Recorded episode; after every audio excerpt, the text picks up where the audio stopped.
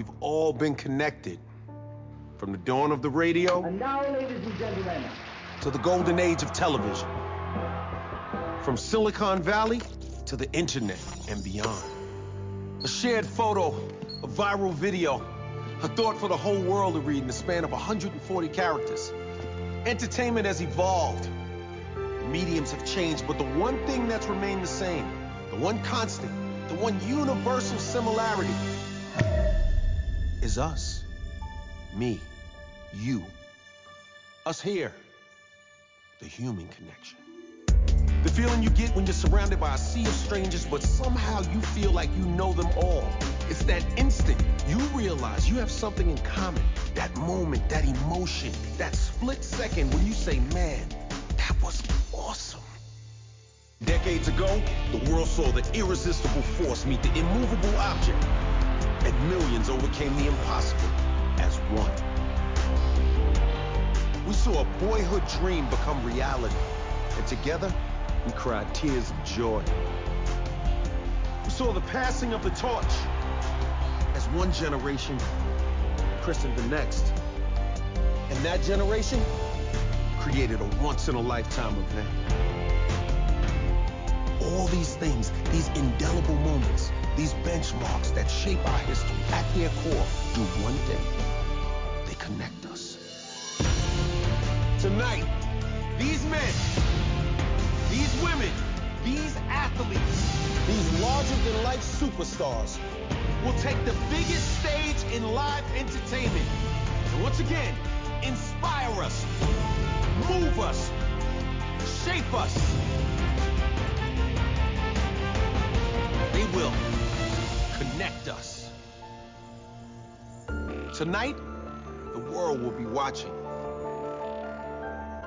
This is WrestleMania.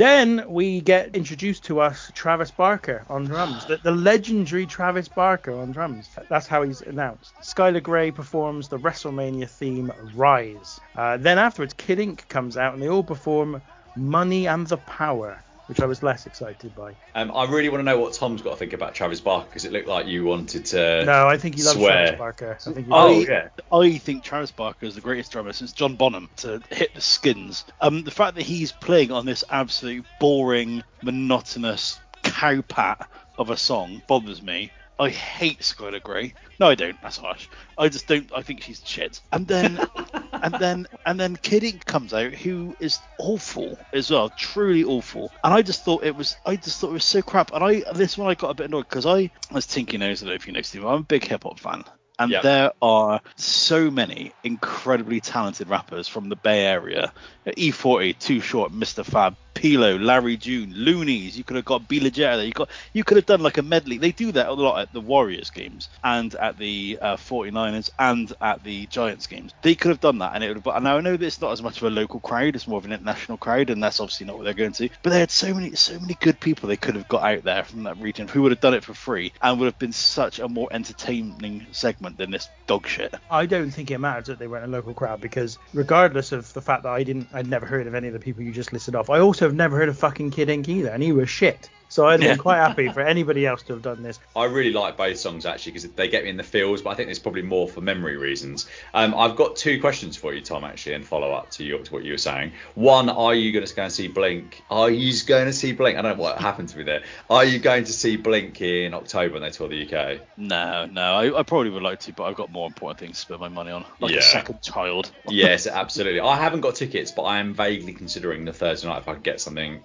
It'd be not fun. too It'd be, it'd be, it'd be a lot of fun to go to because I Mm. do like their Blink 182 as well. Do you watch the Kardashians? No. Because I was going to say Travis Barker now is probably most famous for just he all him and uh, Kourtney Kardashian do is snog each other's faces off really erotically, but in front of their family members.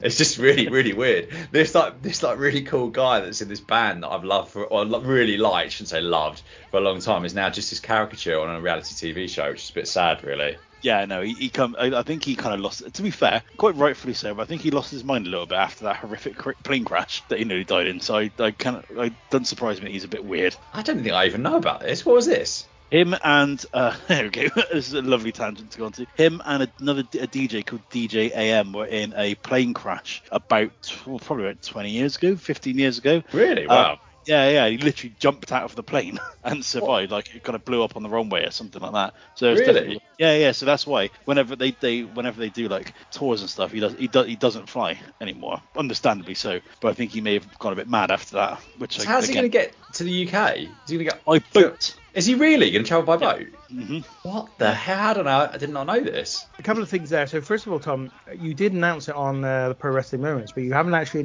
made it official on our podcast yet. What you said a moment ago. So I don't know if you wanted to just uh, sort of go into a little tiny bit more detail. Oh yeah, uh, in January I'm expecting another daughter. I need names in the suggestion box, please, because obviously my first one is called Shinsuke Nakamura, but Tinky's is Rick Boogs, who was Shinsuke's tag team partner. So I need another tag team partner of Shinsuke Nakamura that anybody can throw to me for a name suggestion. So that would be appreciated. Cool. And the other thing was you said about Travis Barker being a cool guy from a from a band. I was like, I'm not sure they're cool anymore. I mean, it was a good over 20 years ago when they were actually cool. Let's be let's be honest. I've got breaking news. Travis Barker is flying again. Oh, Wow. that's good to know. Cool. Yeah, it- Jesus. Breaking news on the random I can report that Shawn Michaels has left the building. Amazing. Is he is he flying right now? Is that why? I don't know if he's flying right now, but according to this article, in 2021 he flew again, so it's not really breaking. But there we go. Because they do it, to all the listeners. Tune in for the latest latest Hollywood gossip at the Random Wrestling Review.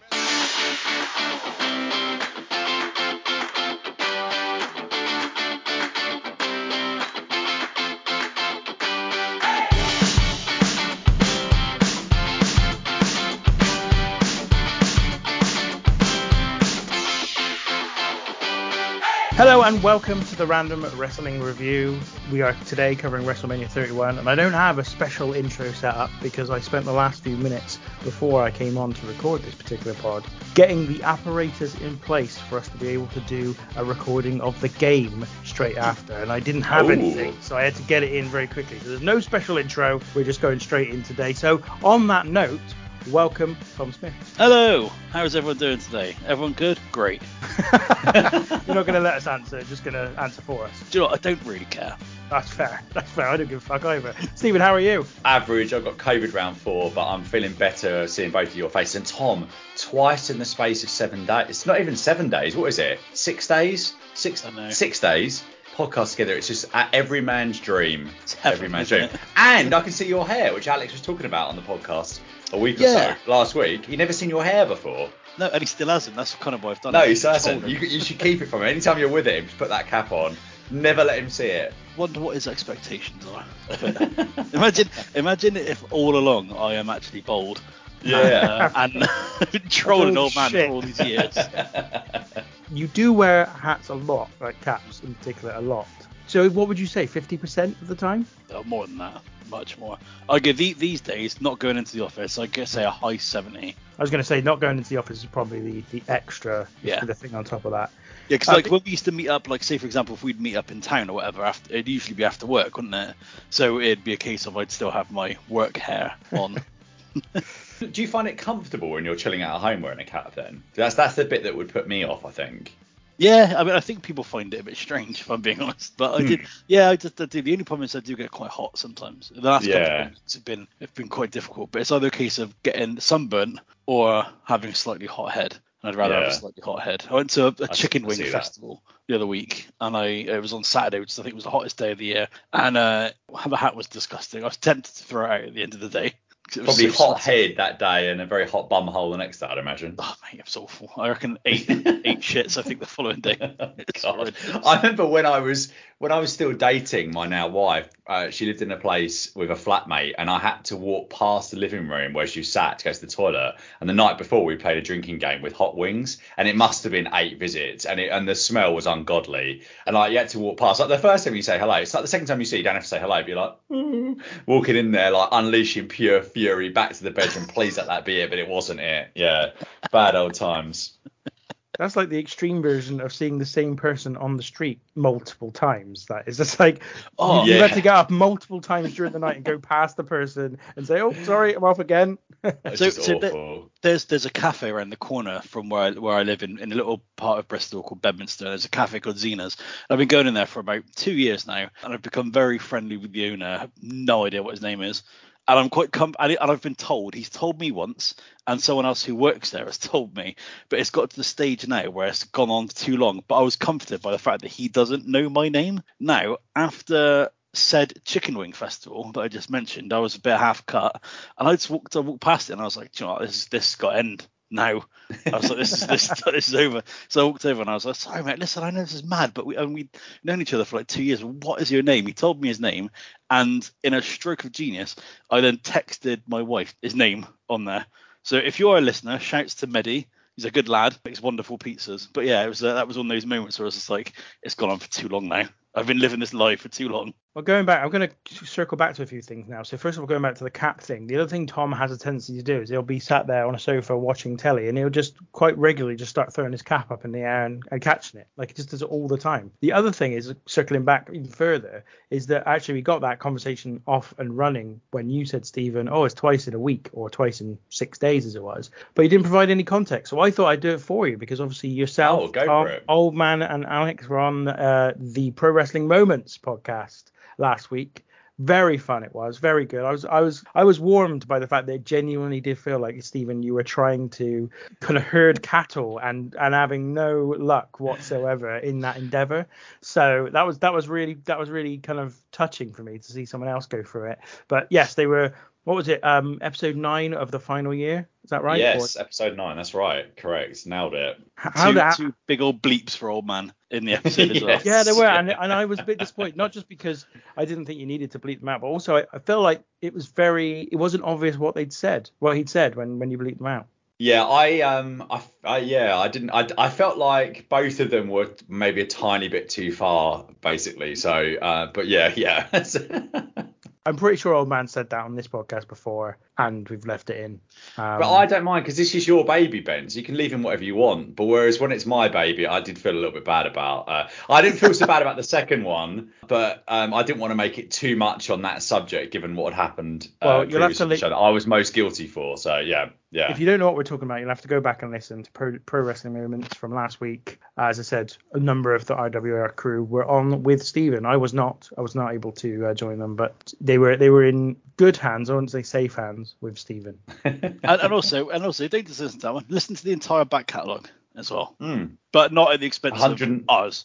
197 episodes now. Apparently, it's, something mad. Like 96% of podcasts don't make it past the third. So Yeah, we're yeah. absolutely battering them at the moment. We are. Yeah. little Scottish slugs.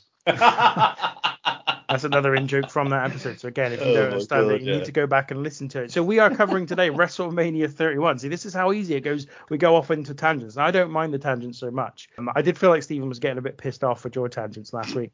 Um, no, I didn't mind them. I didn't mind them, but I just thought I want to try and get this up this evening. Uh, carry carry on podcasting again there. But yes, I was just like this needs to just just be uh just be over now. But I love I absolutely loved it. It was such good fun. It's the most fun I've had doing one for ages. So yeah, thanks all. Thanks Oh, Tom that's, and that's everyone a else. dig at your other co-hosts, isn't it? Oh, No, no, no, no. sorry, they don't listen to it, Tom, so they won't know, will they?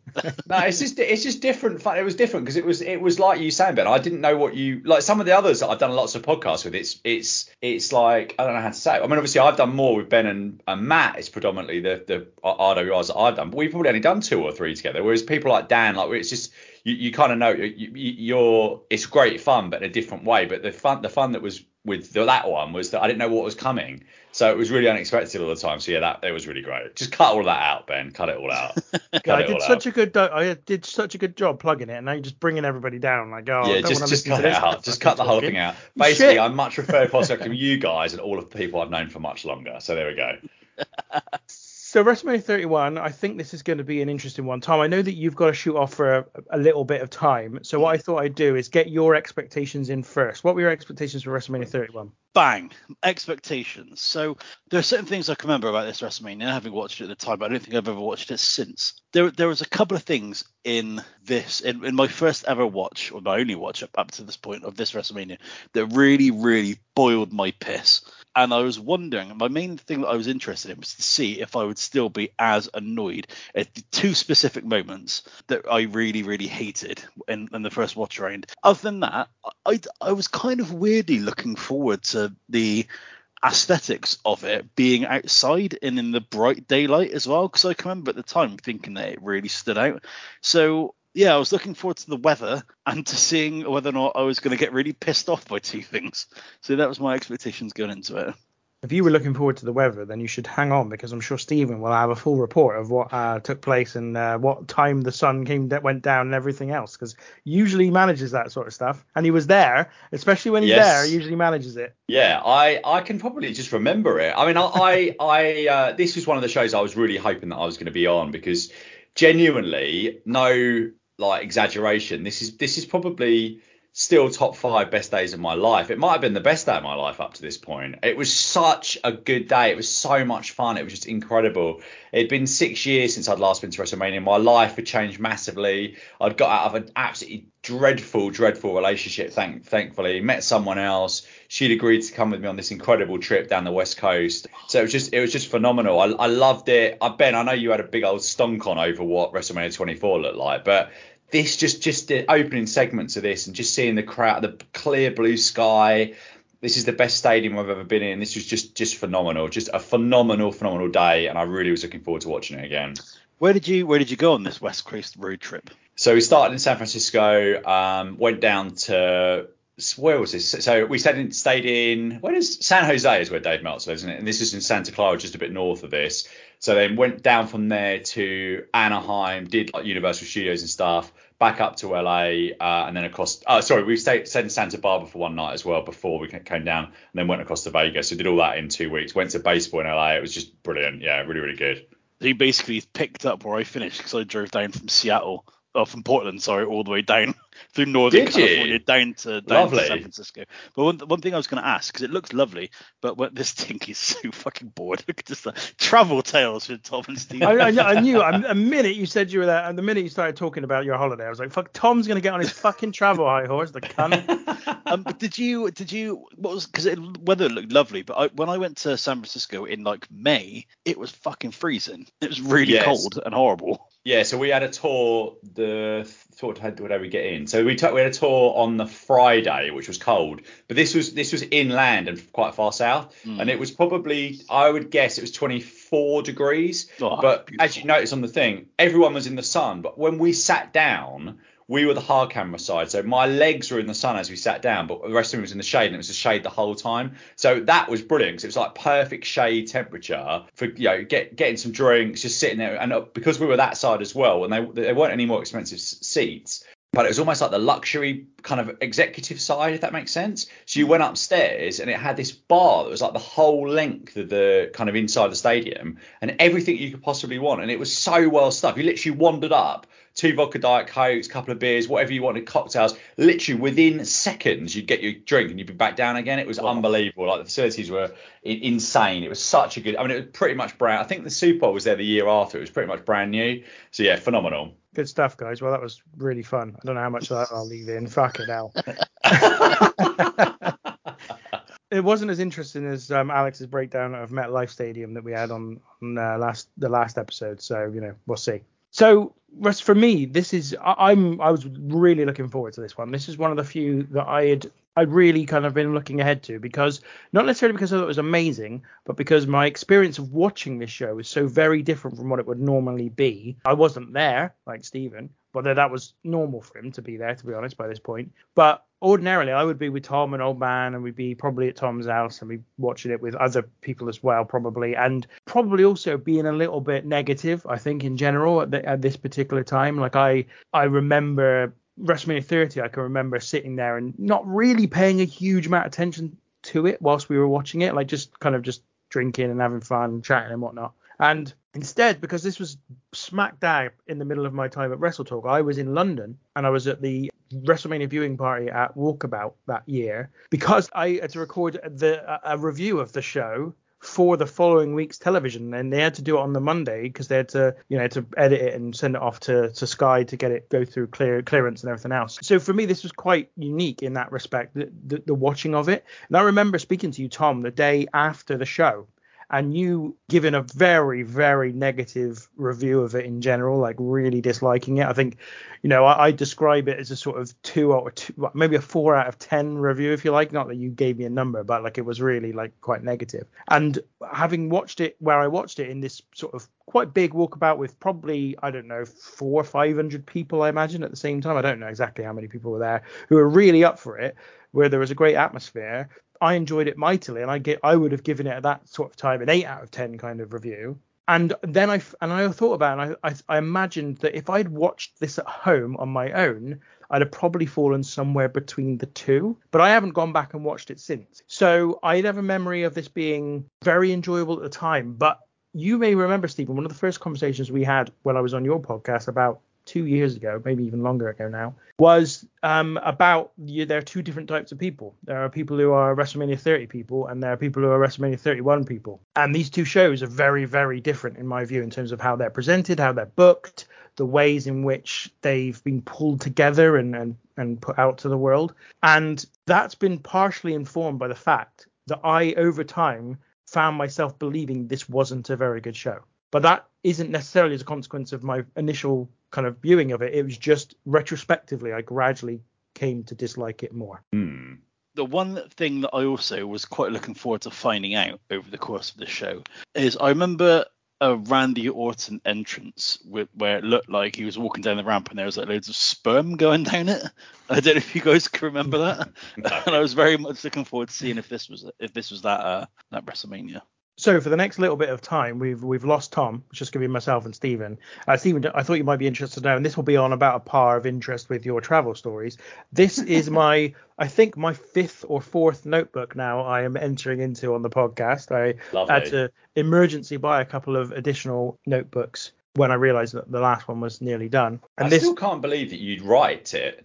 Um, That astonishes me. I think it's because uh, I'm struggling to know why it is actually. I think I just think there's something relatively unnatural about me sat at my desk to watch Mm. the shows, and that's what I think is the problem. I want to sit in the living room as I would do if I was just enjoying a wrestling show. I don't want to be at my desk. It makes more it makes it more work. It feels more like work when I'm sat at my desk and I'm typing out notes and I've got it on the computer screen. It just doesn't it just doesn't do the same thing for me. I like it on the TV, and that, and now I don't really want the laptop on my lap, so I just thought, yeah, no, I'll, I'll, I'll, I'll write the the notes, and then also that provides the additional entertainment of actually not being able to read them back, and therefore coming up with something ridiculous. Do you want a really boring look behind the curtain that you can you can edit out if you want to? Oh, do I ever? Go for it. So when I'm watching UWF, I always watch that at a computer on the desk and type it out because I have to type out more. Like like you do, you're the Yeah. narrator. For these shows, I've got a little laptop lap laptop. I've got a little laptop.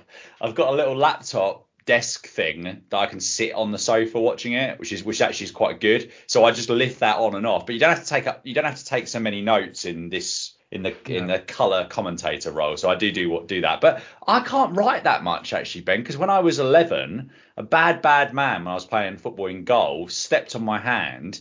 Dislocated my thumb. My my bottom thumb bone came up right through the skin, Oh. and ever since that, I've got a bit of arthritis. Even though I'm only 41, I've got a bit of arthritis in my thumb. Even wiggling it around now for you to demonstrate, it hurts a bit. So I can't. I don't like to write very much really. So yeah, hence why typing's always a better option for me. I think that's fair. I think that's a fair uh, excuse for it. No, I mean, like, I, it's probably ridiculous. And to be honest, I don't need to take anywhere near the amount of notes that I take. I, I've just got into this habit now where I just take copious amounts of notes. So, like, I'll show you on screen. You won't see see this for the listeners, but that's two pages worth, and that only covers the first ma- two matches.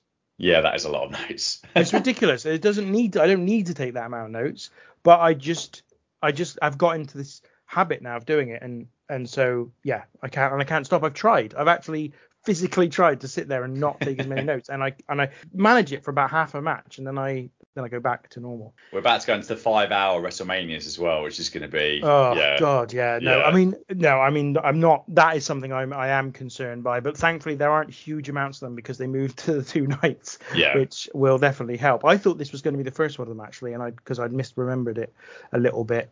So yeah, this one, this WrestleMania 31 is is very interesting to me. Now, I guess we should start with talking points. Wondering whether to go first, as Tom's there. Why don't you go first, Stephen? I haven't I haven't decided what I want to talk about actually, Ben. So if, if Okay. you've got one you definitely want to talk about, then uh, the floor is yours. Well, I'm I'm kind of like you because I actually this this one I was like there's so there really is a lot to talk about. It's kind of the Hmm. antithesis for me of WrestleMania 28. There's just a lot to talk about. I think I will go for something a little bit mundane to start with, and that is what you touched upon the stadium, the Hmm. stadium itself, because about the after about the first match, I kind of looked and I was like, God, this is weird. Like it's it's weird. It's a complete daytime sunshine, you know, as bright as you like, WrestleMania 9 style in terms of the, the just the time of the day that this was at. I think they said it started at like four in the afternoon or something. I, I think I heard them say on the commentary.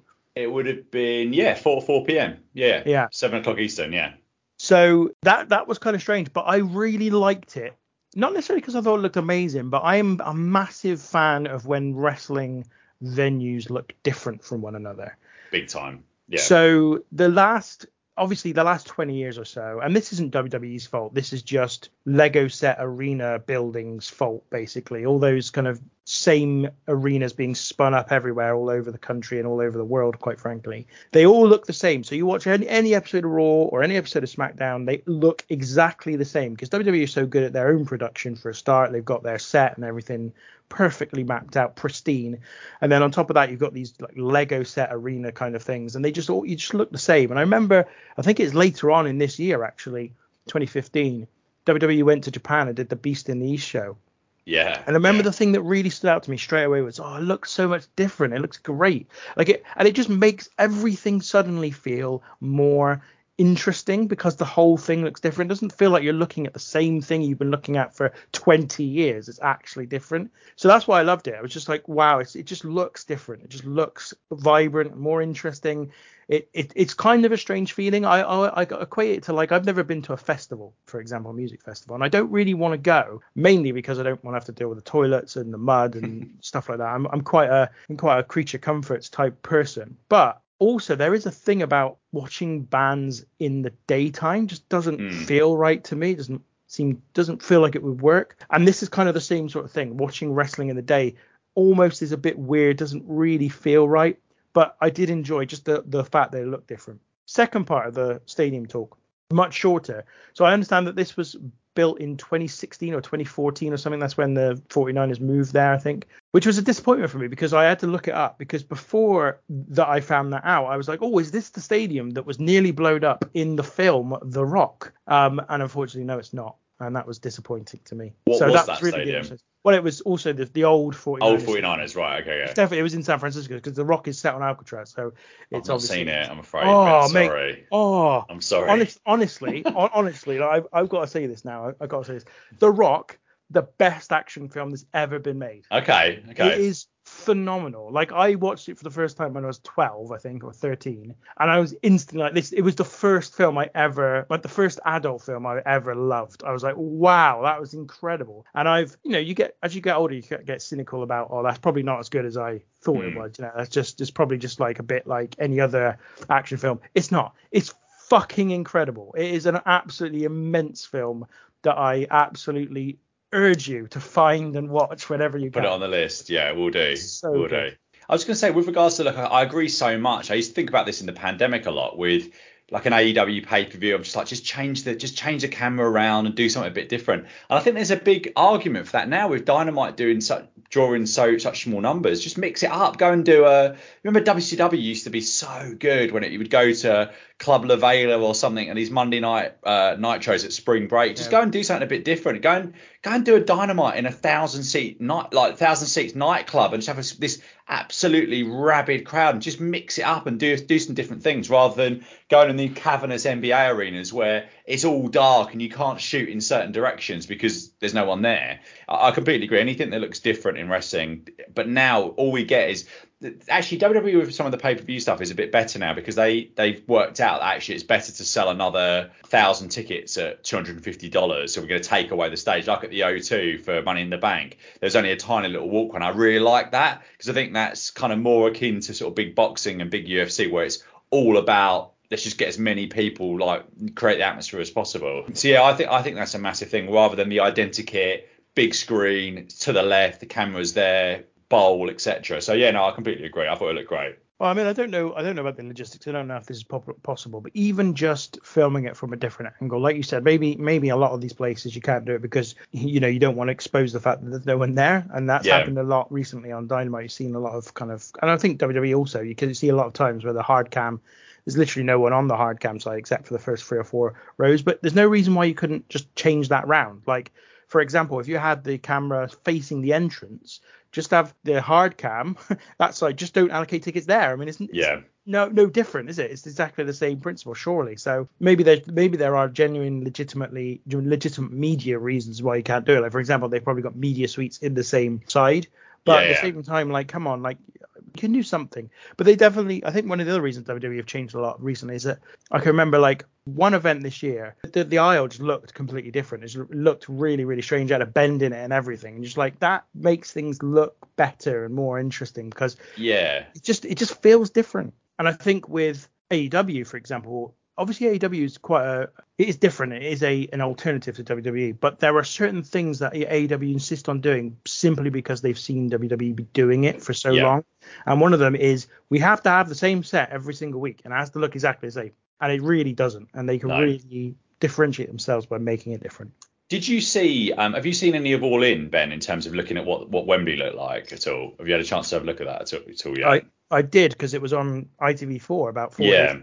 Um, I got to be honest, I didn't watch for very long. I've, I've it didn't interest me at all. no, no, that's fine. But Oh. but I did see it, and I was a bit it was a bit slim back, wasn't it? It was really strange. I, so we were quite low, and I I got in there and I was really underwhelmed because you couldn't see the aisleway, and they made such a mistake by having where the where the aisleway was. If you want to have the aisleway there, just shoot at it and have people like WrestleMania 10, shoot at the aisleway and have the people either side have a slightly narrower entranceway, so you've got the ringsiders, and have people above the entrance. But they didn't do that. They had all these what would be the really the prime seats right above the entranceway, looking right down the ring. Where we were sat at Classic Cast actually was right around the aisleway there, which is a similar sort of thing. They didn't shoot at it. But yeah, I just thought I thought that the the staging for the um, All In was such a miss. It just looked just looked odd. And the embarrassing thing now that the attendance has come out now that it wasn't it wasn't 81,000, it was 72. So yeah, I'm glad I bought a T-shirt that had 81,000. Will Ospreay got a tattoo that's at 81,000, so Yeah, at least I it's not as bad as that. Yeah. What a stupid what an idiot. What a I know, I know.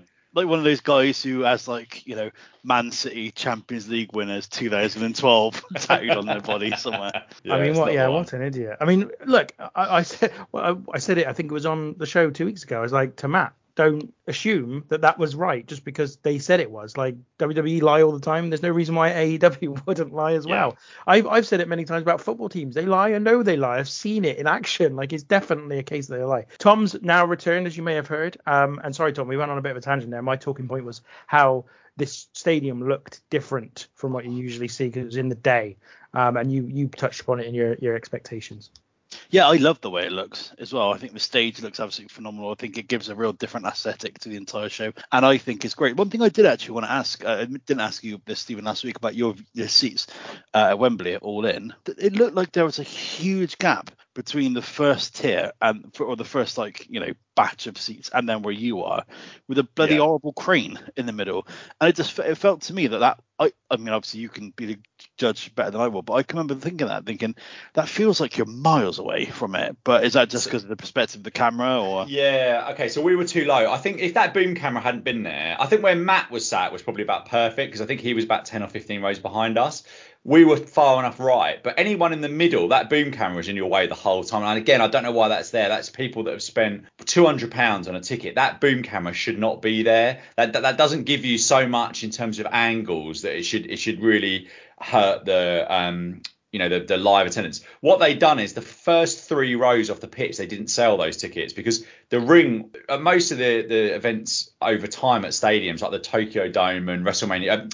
SummerSlam 92, the ring is higher on the floor, so it's on a on a platform, but the ring at All In wasn't on a platform. So actually, we struggled to see the ring floor. You could just about see it six rows up at Wembley, so that's why they couldn't. Then there was two rows in front of us that were sold, and then three rows that weren't. But they weren't tarped off very well, so lots of seats you could see. So just, I just think they did such a sloppy job with that with that setup. On some of the wide shots down the end, that was pretty much full. It looked good, but the rest of it, I'm just like, you don't. Re- I guess it was their first stadium show. You don't really know what you're doing here and it, and I thought it showed. I, I, I, I will say I was being a bit harsh when I said I wasn't interested. I, I did I did watch about I think maybe an hour and a half, two hours of it. I watched quite a bit. I watched at least three or four matches, but I didn't actually watch them. I didn't pay any attention to them. Yeah. That was the problem. And I got to the point where it was FTR versus the Young Bucks. I was like, right, I want to pay attention to this. So it's going off now because I'm not paying attention Yeah. to it at all, and I've not gone back because it, it feels too longer now.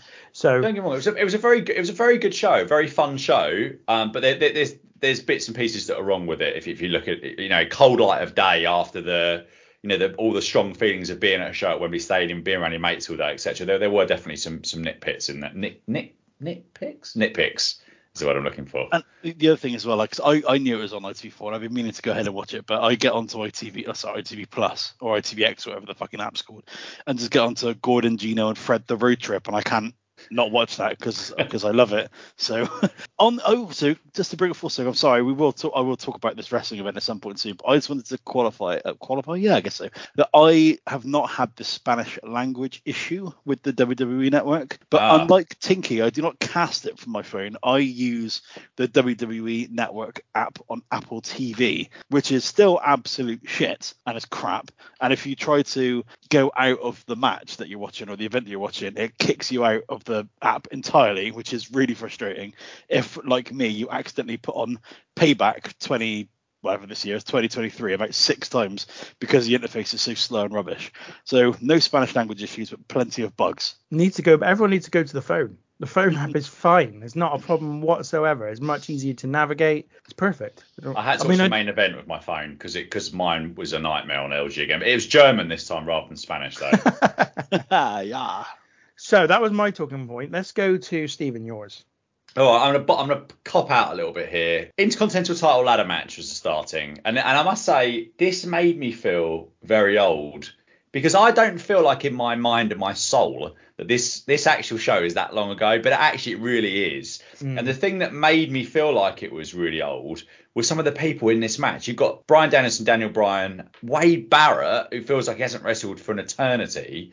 Cody Rhodes as Stardust, which blew my mind. I don't remember that at all. And obviously, then you got Luke Harper and Dean Ambrose as well. So it was just like I, couldn't believe it, and I just thought, crikey, what a what a what a time capsule for for lots of people that have you know gone in loads of different directions. And I just I thought I was quite astonished um astonished by that really in terms of that. I, I don't really know what's my talking point there. Yeah, it was just weird that all these people and I haven't done a great job of that talking point to be honest. Do you genuinely not remember Stardust, or are you just exaggerating for effect? No, no. I went. Okay, so so I rem- obviously remember this really, really well, and I remember that it was a ladder match, but I didn't remember who was coming out. So I didn't. I. I, didn't have any. I didn't have.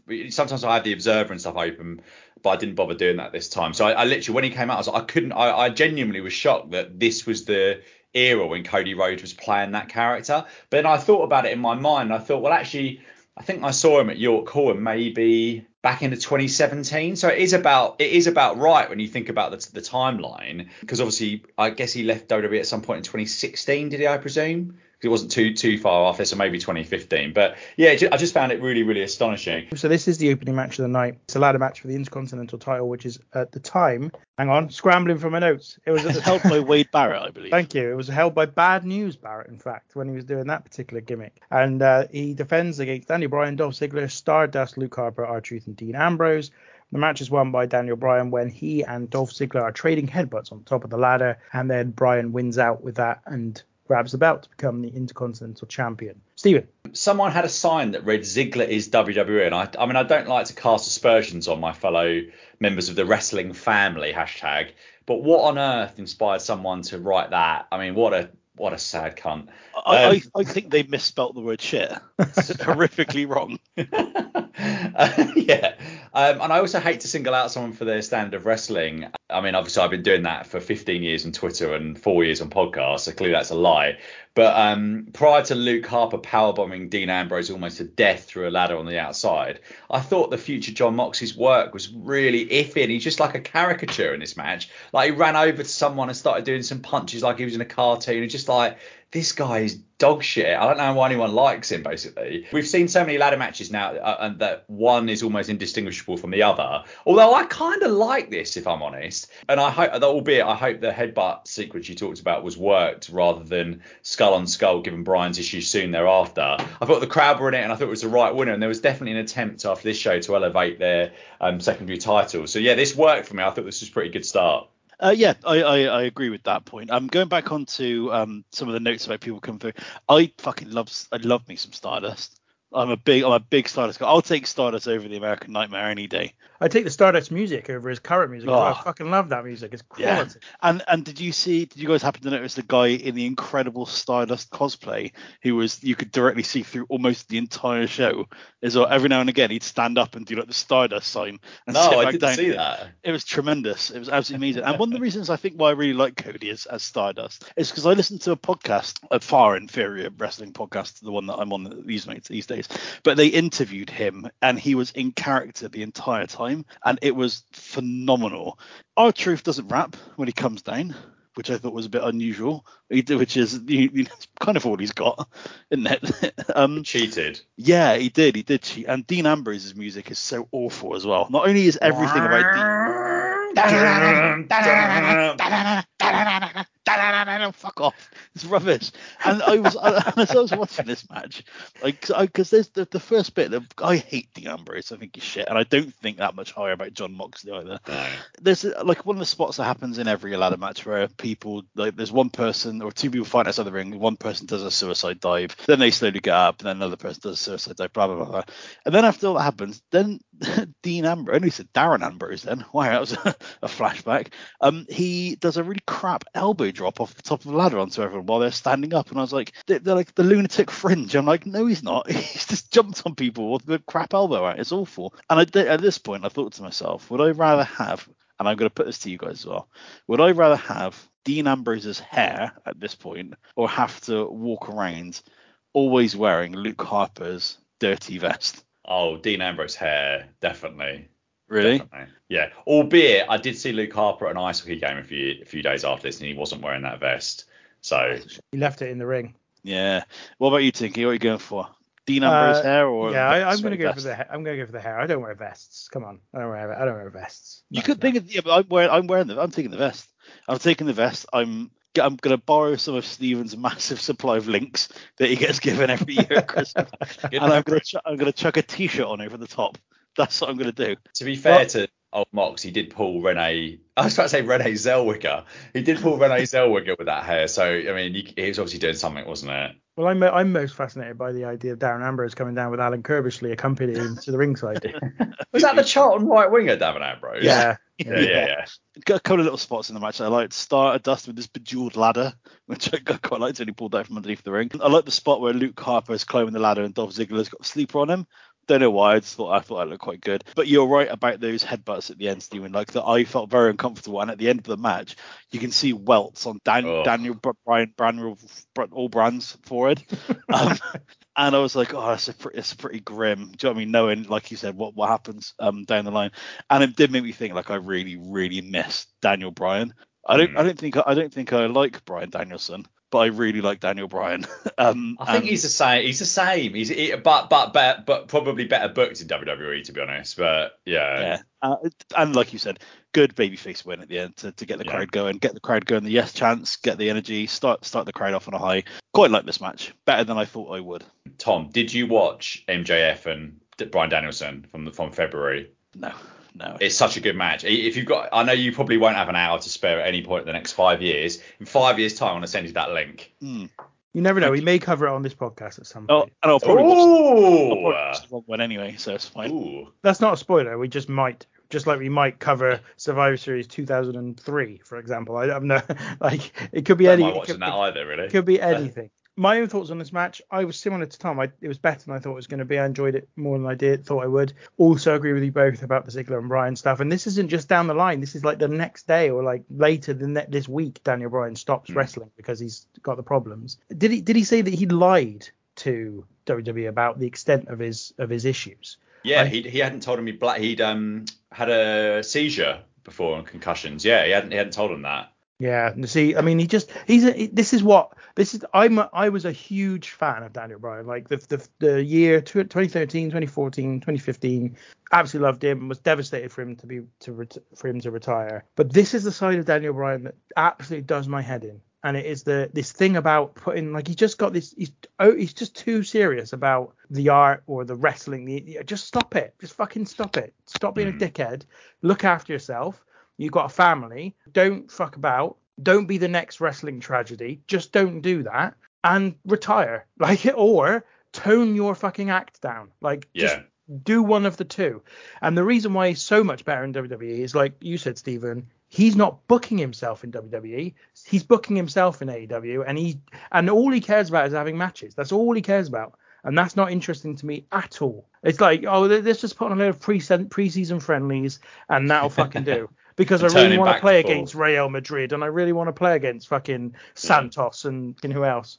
So you're going to be ordering WrestleDream, is what you've just said, basically. There. Absolutely, I don't even know what that is. Sorry. It's- Uh, it's the show he's putting on in Seattle, It- isn't it? Is that it's the show that is the Tony Khan and Tony Inoki tribute show that he's booked on a day when New Japan have got a show in Japan, so most of their people aren't available. Three cheers, Tony Khan, Booker of the Millennium. Wow. One last thing that I will say whilst we were talking about this is that during this match, I noticed there is a group of people, sort of first three rows, maybe four or five of them, maybe a few more, I'm not sure. Clearly, Notts County fans. Oh yeah, They're no, not Notts County fans. Sorry, Grimsby. Clearly, clearly Grimsby Town. yeah, fans. sorry, Grimsby, yeah. And they will they will feature quite heavily in my commentary during this show because th- there is some action. I've got an angle on this. Don't worry, it's not just Oh, there's some Grimsby Town fans. Did you see the the guys? Someone and I could not get the sign because it was never on screen quick, quick enough. Uh, like a sign, someone had a, like a, a sign with like Zlatan on it, and I couldn't figure out what it was. It was it was infuriating me.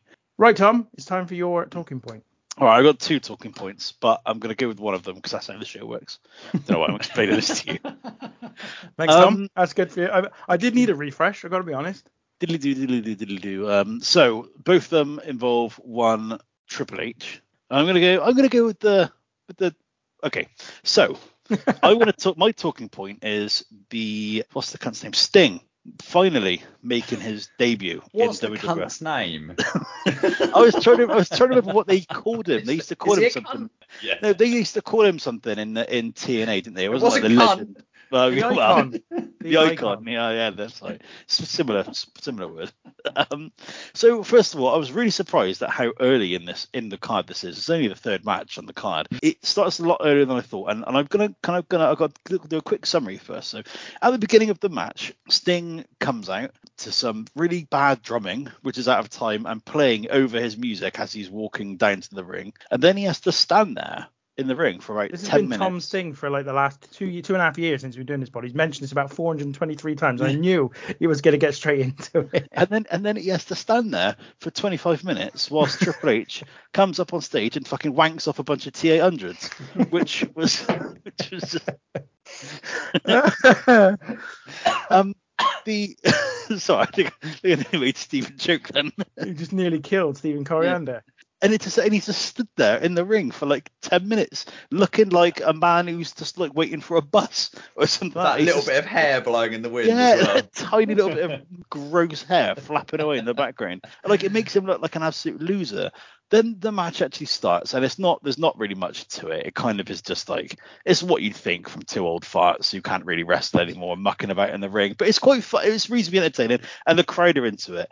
There's a bit at the beginning that I hate is when Sting does his he like no sells something, thumps his chest and does the scream, which gets the crowd all up for it, and I'm all on board for that. Then Triple H, who's the heel, the heel authority figure. Let's not forget we're in the balls deep in the awful authority era at this point, and he does the DX crotch chop, uh, which gets himself over with the crowd, which just annoys me because you can't, you shouldn't do that. You're not, you don't mean you're a heel. You can't be trying to get the crowd on side with you at that point. So that annoyed me. Sting all of a sudden decides to not sell a few things.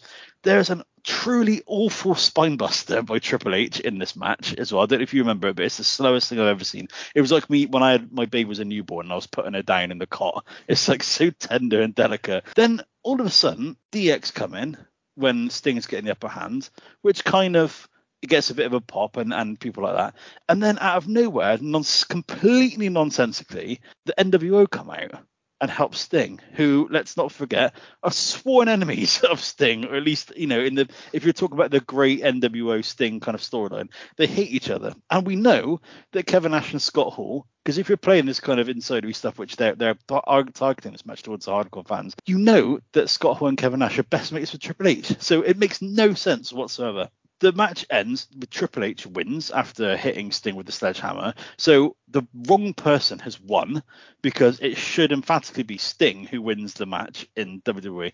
Yet it's Triple H using his influence and power to win the match to no nobody's benefit. And it's not as if the storyline's coming over because they inexplicably shake hands at, at, the end of the match and, and they have this mutual show of respect.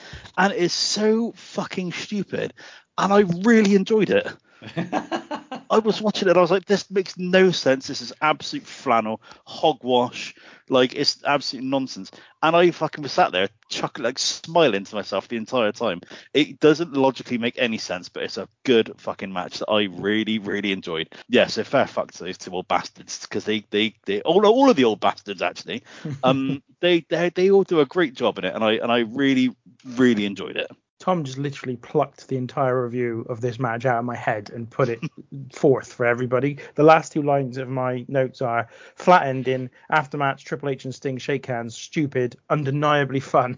yeah, yeah. But you are right, it is completely stupid. The whole thing. Going back to the entrances to start with, I was looking out for this because, as I said, Tom, you've mentioned it about a million times on the pod. It's not quite as long. The, Triple H entrance isn't quite as long as I thought it would be. You know, sort of five minutes is, is relatively short, given that he comes out with a bunch of Terminators and then Arnold Schwarzenegger appears on the big screen and everything. But the problem with it is not this thing has to wait; it's that the camera goes to him two or three times whilst this is all going on. Usually, you just keep the camera mm. on the thing that's happening. And you know, we've watched lots of these WrestleManias with lots of silly, over-the-top Triple H entrances. They never cut away to the guy in the ring whilst Triple H is doing his silly stuff. On this occasion, you're seeing Sting, and Sting equally is looking like a man waiting for a bus. I thought that was absolutely the right explanation of of how he looks. Then not only does Triple H do the crotch chop, but he also does this thing when he's when he gets into the ring for the first time, gets on the ropes and does his points down rapidly. That's his, yeah. that's one of his things, isn't it now? And he says he, he says the words "my fucking house." And I just thought again, like, come on, this is too much of a babyface type thing. You know, you're appealing. You're after all, you are in front of the WWE audience, and you are the WWE guy. You can't come in and go, yeah, Sting doesn't belong here. He's an outsider when he's the babyface. It just, it's just stupid, stupid Triple H ego trip. And I think also it's well worth remembering what you said, Tom, because it, out of context you could very easily go i think this feeds into why i'm a little down on i got a little down on this show over time is that if you take the show in isolation, it's undeniably fun, big time. There's there's undeniably fun moments, but it was smack dab in the middle of the absolutely atrocious Authority era that was never ending, where Triple H and Stephanie lorded over every single person in the company, talked down to all the wrestlers who were supposed to draw them their money. It was absolutely horrific. And you could watch this match and go, oh, that was fun, and forget that that's what this was in the middle of. And the reason that was so bad is going back to people booking themselves. By this point, Triple H has got enough influence that he effectively books himself. And when he's involved, he is very bad for the company.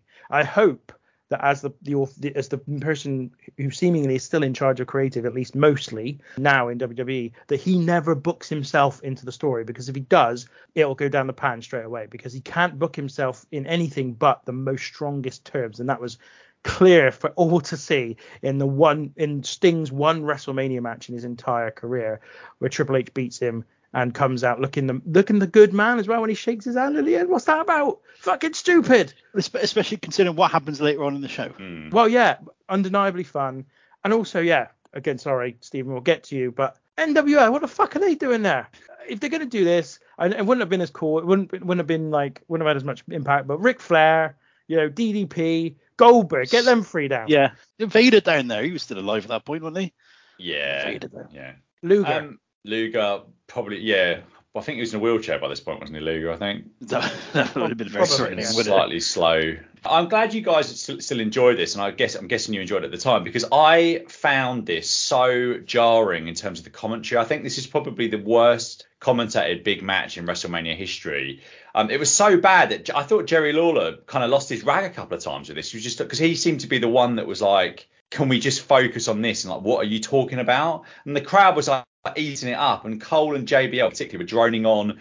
Someone in the back, i.e. Vince, should have had the sense to tell them just to lay out and just let this be. This doesn't need to be what it is. And JBL particularly was awful, talking about how we won the war. What exactly did JBL contribute to the Attitude Era? Literally nothing. Val Venis was more over than this guy, and there's loads of other examples of people that are far more over than him. You might say he did an okay job in what 2004 as a heel on SmackDown. Fine, I'll take that. An okay job, whatever. But he was nothing to do with the attitude of it. Like literally throwaway stuff and nothing tag team. But that all said, in uh, you know, I, I, want to think about this match in the in the stadium. This was it was unbelievable, wall to wall fun. Even the ridiculous, as you said, the Terminator entrance for the the heel Triple H and all the stupid stuff that he did. And I didn't even, I wasn't even that bothered about the finish. I was a bit shocked in the moment, but actually later it kind of became clear when they were going. So yeah, I thought this was um just yeah, maybe this is the one to turn the German commentary on and not have to listen to Cole and JBL. Well, there's literally nobody on screen who was with WWE during the Monday Night Wars that did less towards winning that war than JBL. Yeah. got Jerry Lawler, Michael Cole, Triple H, the entirety of DX. All of them did more for the, for the WWE than JBL did. It- and also, what's his face is down the road? Carlos Cabrera did more for WWE Yeah. during the Attitude Era than, than Bradshaw. Do you want? I wanted this watching the match. I was wondering if this is the biggest crowd that Sting's ever performed in front of. apart from All In. Apart from all in, yeah. Up uh, up until that point. Yeah. Then, then I'll rephrase that. But the thing is, Was though, he it's going to come out next week. career? I don't think he was. I don't No? think so. No, I've watched the Dark Side of the Ring. I don't remember them mentioning Sting in it. The one thing I will say is that I I wonder if like next week we'll find out that uh, All In was like ten thousand people. Tony Khan's fucking bagged off his head, just making up random numbers, isn't he? He did That's come out. Um, I don't think this was on the. I've not got to. I've not watched the end of it, but he did come out to announce the following year's show, and he was out of his mind. So I don't think that was on the thing. No, Sting was not on. I've got a. si- I've got a. Um, a confession to make. When I tried to type collision in Korea into Google, I typed collision in career as in someone's job. So yeah, obviously not the best. Uh, He wasn't there. He wasn't No, there. no. I can, tell- I can, I can uh, confirm. Was he at Collision and Career? He was. He was at the job centre.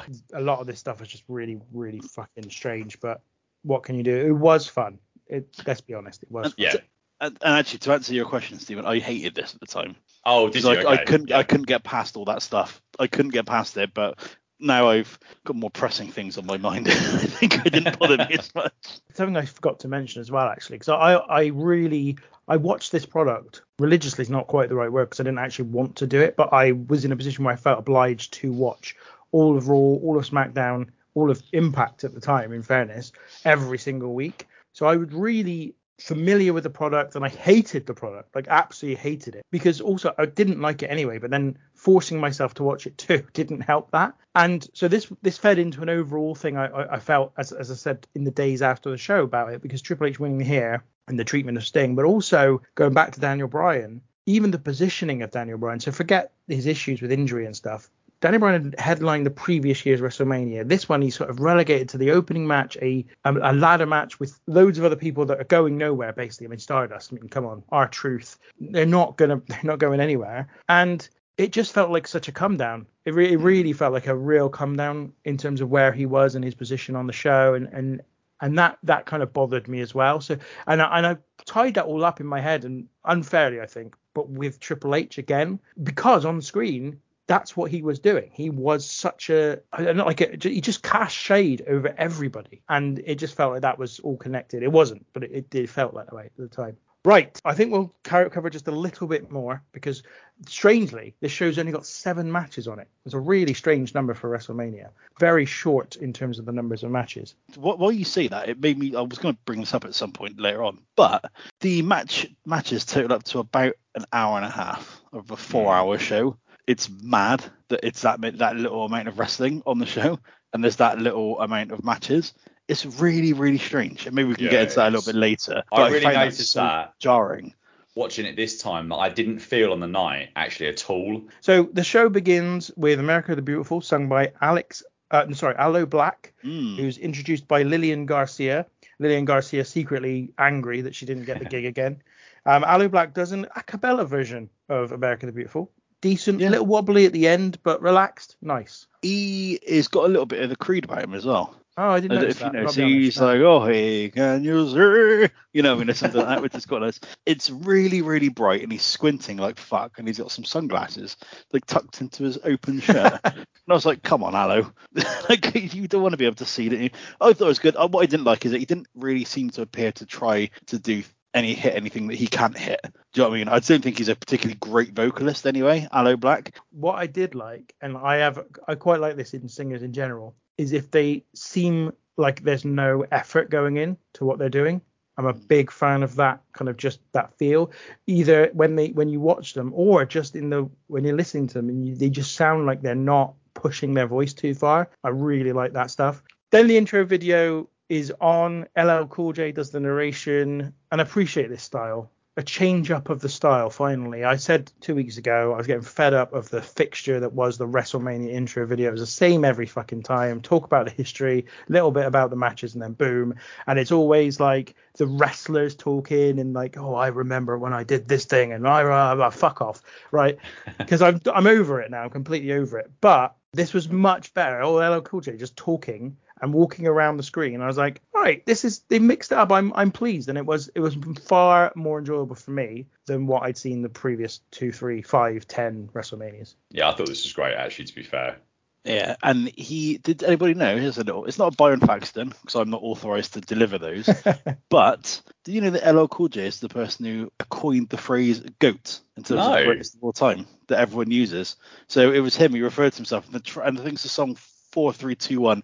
He refers to himself as the goat, and I think that's the earliest mention of that. And then he did an album called The Goat as well, which I remember at the time finding hilarious. Be like, ah, goat.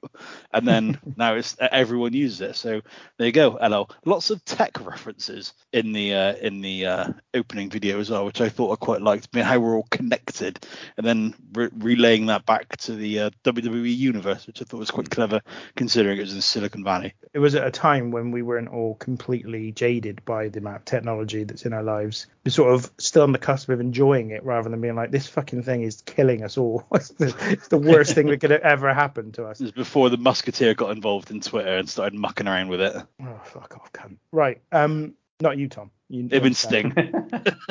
Yeah, yeah. The, the the the cunts, the tag team, the cunts.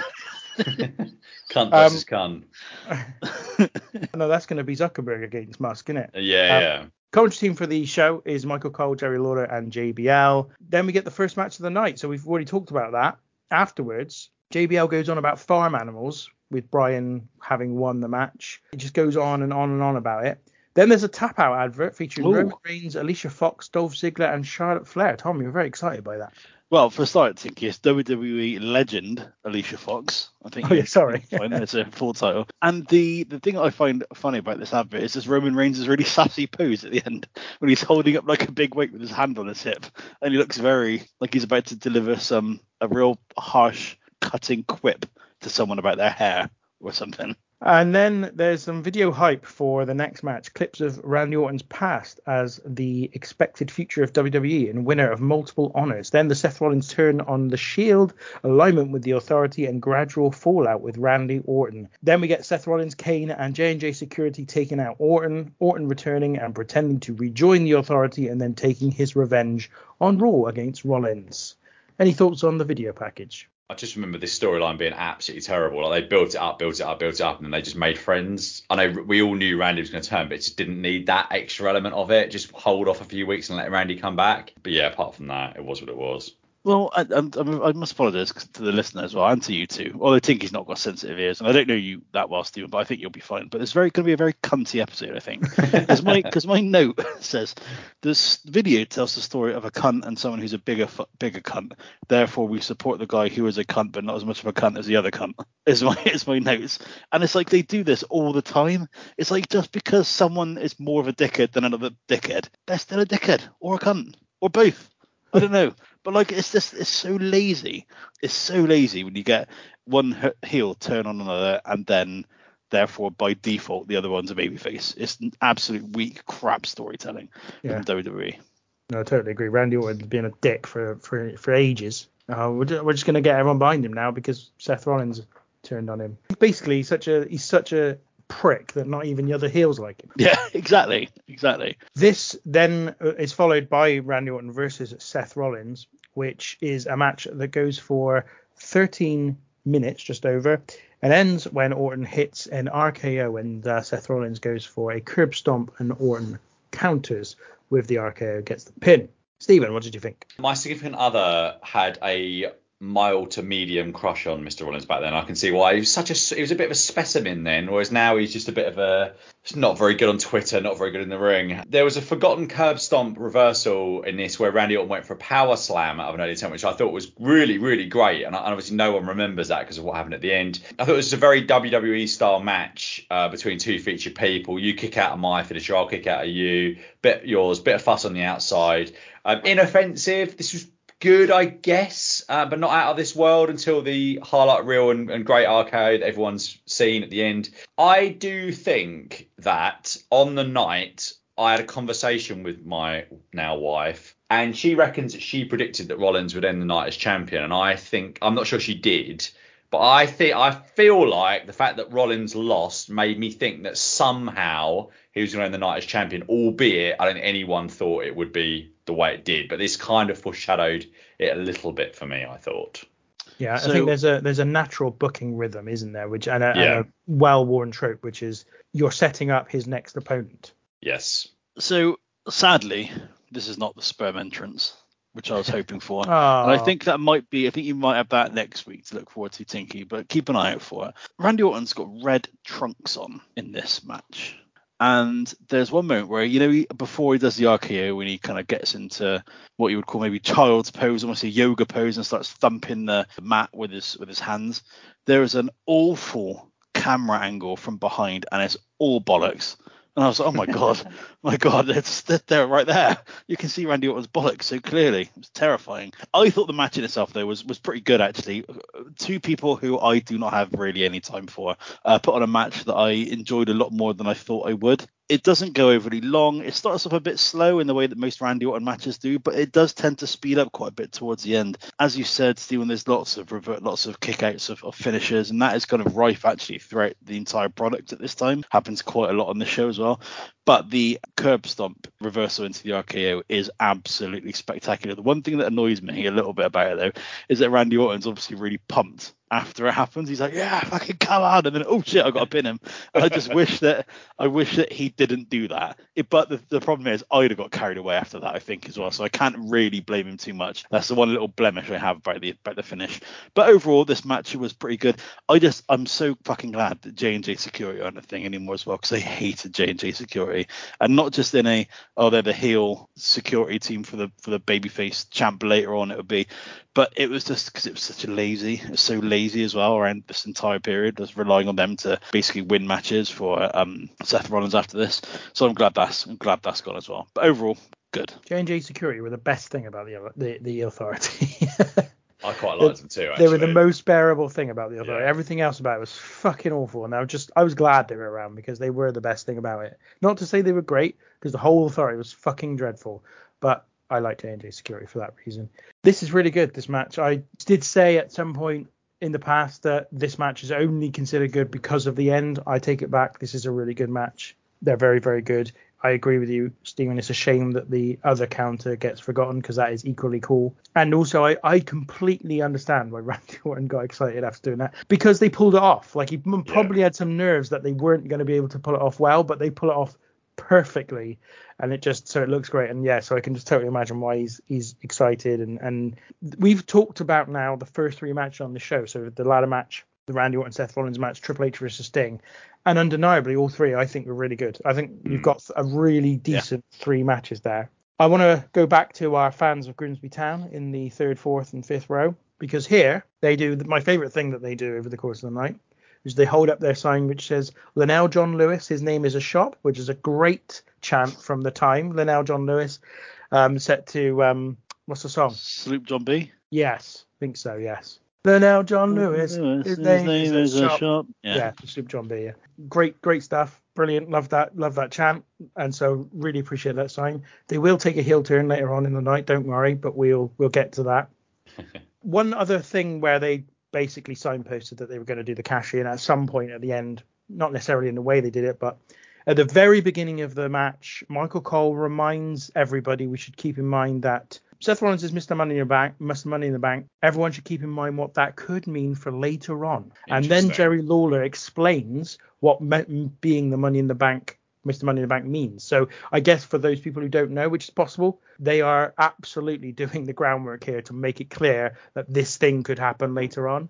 So that really did signpost it, but I couldn't say that I noticed at the time. But then saying that I did probably didn't notice any of the commentary at the time. Right, I think we'll take a break there. We've covered the first three matches of the show, so we're we're pretty much on schedule. We'll be back afterwards and we'll cover the rest of this show. It is great to be here at Levi Stadium, especially with the new Intercontinental Champion, Daniel Bryan. Congratulations, Daniel. Oh, thank you very much. So, how does it feel to be the Intercontinental Champion for the very first time? I mean, it's incredible. I mean, uh, Daniel, congratulations, my friend. oh, thank you, Pat. You're the best. You're the best. You deserve it. You're a hard worker, man. I really oh. appreciate you. Well, thank you. You're the one who pioneered this title, so thank you very much. Thank you. Aw, that was sweet. So, how do you feel? I mean, I, I,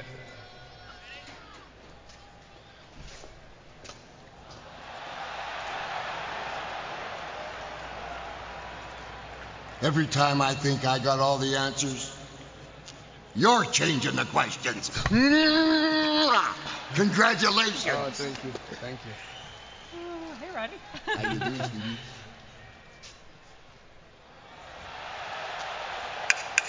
Congratulations, Daniel. What a great match. You know, that ranks right up there with the one Randy Savage and I had.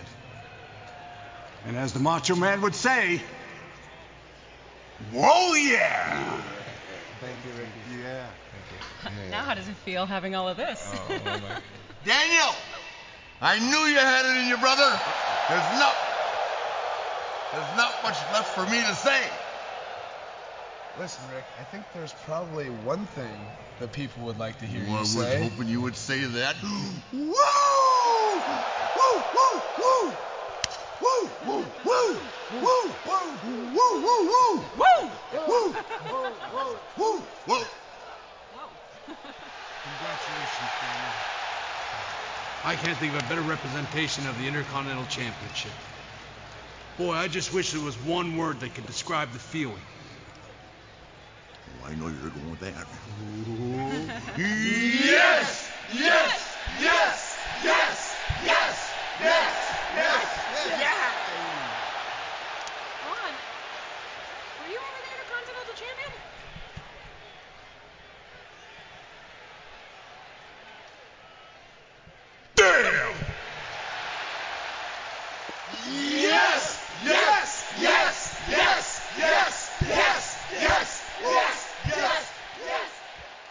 Okay, so welcome back to the show. So we've covered the first three matches, but there is a little bit between the second and third matches we haven't covered. So I'll just go through that. Not that it's you know that that important. We get WWE Total Control Takedown playset figures advert. Mm-hmm. More cynicism from the old men about the action figures of the more recent times that we had last time. And then we see Ronda Rousey sat in the front row of the crowd. She's also with the other four horsewomen, I believe. Shayna Baszler's there, and hmm. Jessamyn Duke is she one of them as well? Yep. I don't know who the other one is. Yeah, I don't remember either. Is Sorry, it- fourth is it- Paul Roma. Paula Roma, yeah. Rugged, rugged Smelly Ronnie Paul. Garvin. Just Speaking of a Roma, JBL on commentary at one point says that he doesn't sweat because they're saying that it's hot there, and he's That's saying right. I don't sweat, and I was like, What? I don't know, Prince Andrew. Prince Andrew, yeah. Yeah, I know. Good to know. Two great men have got something in common. Yeah, yeah. Yes, then we get the video hope for Sting and Triple H. Triple H saying, For 20 years, I eat, sleep, and breathe WWE. Then a clip of him attacking people and doing things that seem unfair. That's all I've written. I was like, I don't want to fucking, I don't want to go on about the authority again. He also Um, doesn't mention the fact that you quite regularly ruined WWE as well. and especially at WrestleMania, the main events of such. Sting comes in as a vigilante. Steph then cuts a promo on Sting, which is typical of Stephanie, mm-hmm. like basically cutting the legs off of everyone. Triple H comes out, but Sting faces him down. One thing about the whole feud I did like, and it's forgotten now because much like AEW All In meant nothing days after the event had taken place. Survivor Series 2014, the main event of that show is so good and features Sting's debut. That is the best thing Sting did in WWE was hmm. that entrance. And is it in the same way like the best thing that Sting ever did in WCW was really not do anything? Sting draws when he doesn't speak and doesn't wrestle, basically. That 2014 Survivor Series, I remember the next day, I, I t- I turned on WWE Network and the Survivor Series banner was a picture of Sting. Yeah. Like, for fuck's sake, you joking? Like, that's ridiculous. Hmm. So, yeah, spoiled, I- unfortunately. I was lucky enough to have watched it live. yeah. It was quality. So then we get Maria Menounos backstage. She interviews Daniel Bryan. He says it's amazing to be the Intercontinental Champion for the first time. Then Pat Patterson congratulates him. Then Piper does too. And then Steamboat also congratulates him. And then Ric Flair shows up and woos a lot. And finally, Bret Hart shows up and congratulates him. And then they all do the yes chant. Then Ron Simmons turns up. And when Menounos asks if he was ever IC champ, he says, damn. Great stuff. Brilliant, brilliant, brilliant stuff. I so I'm not gonna lie, I fucking hated it though when Ricky Steamboat turned up and he goes, "Let's not forget I won the Intercontinental Championship against the great Macho Man Randy Savage." Oh yeah, and I was He- like, "This disgusting." He did. He said, "Whoa, yeah." Actually, Oh, yeah. Whoa, yeah. The famous Randy Savage catchphrase, "Whoa, yeah." it's horrendous. But then when Ric Flair comes up, he's there chatting, little chop to Steamboat, which I thought was brilliant. It's absolute comedy gold. I thought this segment was great. I'm possibly the only person who noticed this as well, though. But Ric Flair comes before Bret, which means Bret's more important. Yeah, big time. you weren't the only one who noticed that, mate. I'm so petty about this sort of thing. it would have bugged me so much if Bret had come out before Ric Flair. Also, Maria Menounos managed to get through a segment on WrestleMania about shitting herself, which was nice as well. So, so next there's an advert for Mountain Dew Kickstart energy drink. Lovely. We then go live to Joint Base Lewis, where National Guard people are watching WrestleMania. And then we have the next match. It's a tag team bout. Paige and AJ Lee against the Bella Twins. A six minute 40 second contest won by Paige and AJ Lee. When Paige throws Brie into the steel steps, AJ applies the Black Widow to Nikki in the ring and gets the win. Tom, I'd forgotten how truly dreadful AJ Lee's music is. I was like, this is so bad. I like it. I like it. I it. like it, I like yeah. it. Yeah. I, th- I think it's awful. I think it's really, really, It- it really is- bad. It is. If it was a song, a song completely separate from WWE, I would think it was awful. But I've heard it so many times, and it, it's, it's a little earworm. I, I can't help it. I like it. really, it just creeps in every now and again. Yeah. again. Light it up. da, da, da, Yeah, da, da. The lack of a crowd reaction when the Bellas come down is absolutely extraordinary. I find. I was like, I just, I couldn't believe there was there was no heat, no no reaction to them at all. Nikki Bella, I think though, may be my MVP of the night. So I think she may have been a bit of a trendsetter for people wrestling in Jordans because I was like, hello, fair play. There's a sign in the crowd that says, Nikki, I'll give you a baby, which made me think of. It's just a weird thing to do. I'll, I'll find a baby and give it, give it to you. Not sure. I'm not sure that's what he meant. If I'm honest. I think it was. Oh, speaking of which, that's something I wanted to mention. Actually, I was on um, E Wrestling News the other day, and there was a truly bonkers headline from someone who I think is an awful man, which is uh, formerly Brodus Clay, saying that if he saw a trans child swimming, he'd, he'd just nick him. And I was like, what? So you know, delve into that one if you want. But anyway, it might have been him. But even even in this match, I mentioned it earlier in regards to the Randy Orton um, Seth Rollins match, that kickouts, finishers in this one I think um AJ Lee kicks out of the rack attack, which is like in this this which is effectively a nothing match. You in this you're doing false finishes on, and this is when the card starts to go downhill. But my favorite bit in this entire match, possibly even the entire card, comes when Paige absolutely fucking wangs Brie Bella into these ring steps. It was unbelievable because I just think she was like, "Oh, just fuck, fuck off," and it was like, "Oh, it was amazing." I yeah, I didn't think this match was very good. Uh, there was no real reason for it to be any good. There wasn't really any context provided as to why it was happening. It's kind of the last kind of probably it's got to be one of the last like diva matches, isn't it, or diva era matches, I, I suppose, um, before um, Stephanie came in and saved women's wrestling, as we all know she did. so yeah, but I thought this match was, was okay for what it was, but I didn't think it was very good. It was not going to be very good, and I'm looking forward to this is probably my last match of this style of of divas wrestling that we're going to get. It's early gonna- green shoots, that's what I'll say. Well, I'm going to take umbrage with the the Divas label here because this was for me the start of it, it already going. To be honest, I think that between the Bellas, and I, I think Bellas deserves some credit for this, and AJ Lee and Paige in particular, who came in and put on some better performances. This was the this was the green shoots, and it had been for about a year. I think Paige debuted the year the day after WrestleMania the year before, and it wasn't good. It wasn't like a, a high quality, but they were definitely definitely getting traction in terms of taking themselves more seriously or being able to take themselves more seriously because WWE were willing to book them a little bit more seriously. And certainly Paige in, and AJ Lee in particular were getting a crowd reaction that wasn't about, oh, here are the hot women or oh, we don't care because here are the women. It was more, we actually like these people. We're interested in watching them wrestle and, you know, do play out their stories. Maybe the reason the Bell- Bellas went over was because of the atrocious U-turn WWE did the previous year with their fucking program when Nikki turned on Brie at SummerSlam when she was facing Stephanie in another what I considered, again, probably unfairly, a burial of Daniel Bryan when Daniel Bryan wasn't even able to be around because he was injured. They, yeah, she turned on her, and then they didn't go anywhere with it, and and they just put them back together out of nowhere, and it was one of the most atrocious things on WWE television for a long time. Do you know, I remembered. I, I haven't thought about that match since it happened. That Stephanie versus Brie match.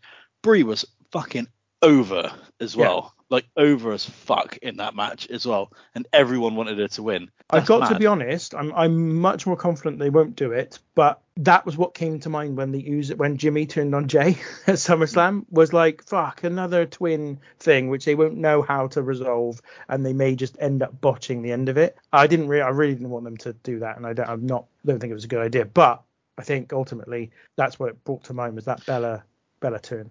You guys have already kind of spoke about this, I think, on a previous episode, but I, I genuinely think that that decision to have Jimmy turn on Jey is the worst thing they could have possibly done.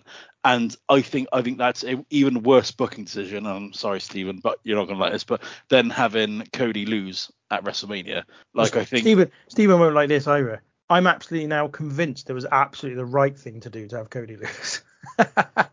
I heard what you said on uh, Pro Wrestling Moments, but the, the proof's in the numbers, mate. The numbers have been through the roof, and I think and I think the title adds to that. I don't think you water it down by having someone else have the championship. I don't think it's about the title, is it? No, but that's not the point. The point is, is he's the champion. He's the focal point of the company. That's why it draws. Like it, it- it Hmm. would be less of a draw if he wasn't the focal point of the company. Plus, him being beaten for the first time at Money in the Bank, like being pinned for the first time at Money in the Bank for like four years, allowed them to then go to the title match at SummerSlam. Yeah, that is just- true. In every way, for me, it's it's made sense. And as I said on the fantasy booking episode, I don't think they're in the mode of who's the guy who's going to beat Roman Reigns. They're in the mode of how long can we keep Roman Reigns on top, winning matches, drawing, because that's what he's doing at the moment.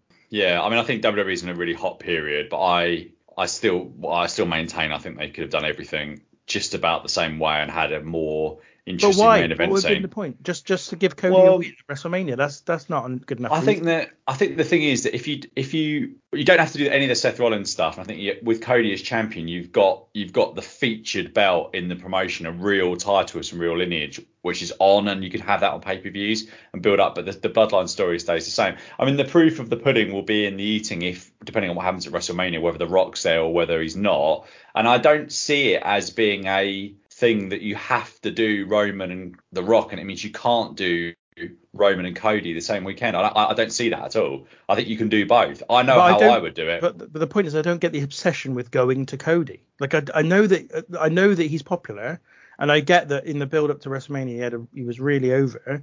But ultimately, I don't. I just feel like everyone's distracted by, oh, Cody has to do it at some point. When's he going to do it? Like, he doesn't have to do it. They Well, I never think- have to go that way. Well, no, they don't. Ha- they don't have to. But there's Roman's got to lose at some point, and he's beating everyone. This is the thing. He has got to lose at some point, but that could be three years from now. He only he's Oh. only defended the title four times, I think, this year. There are enough people in WWE to give him feed him opponents for the next three or four years, no problem. Especially if they build people along the way. If and again, if they do get to a point where the ratings start to dip and numbers start to go down, go to Cody straight away. You're fine. That's there hmm. for you. It's waiting for you whenever you want it. But you don't need to do it any anytime soon or anytime specific. You could just wait until you have to.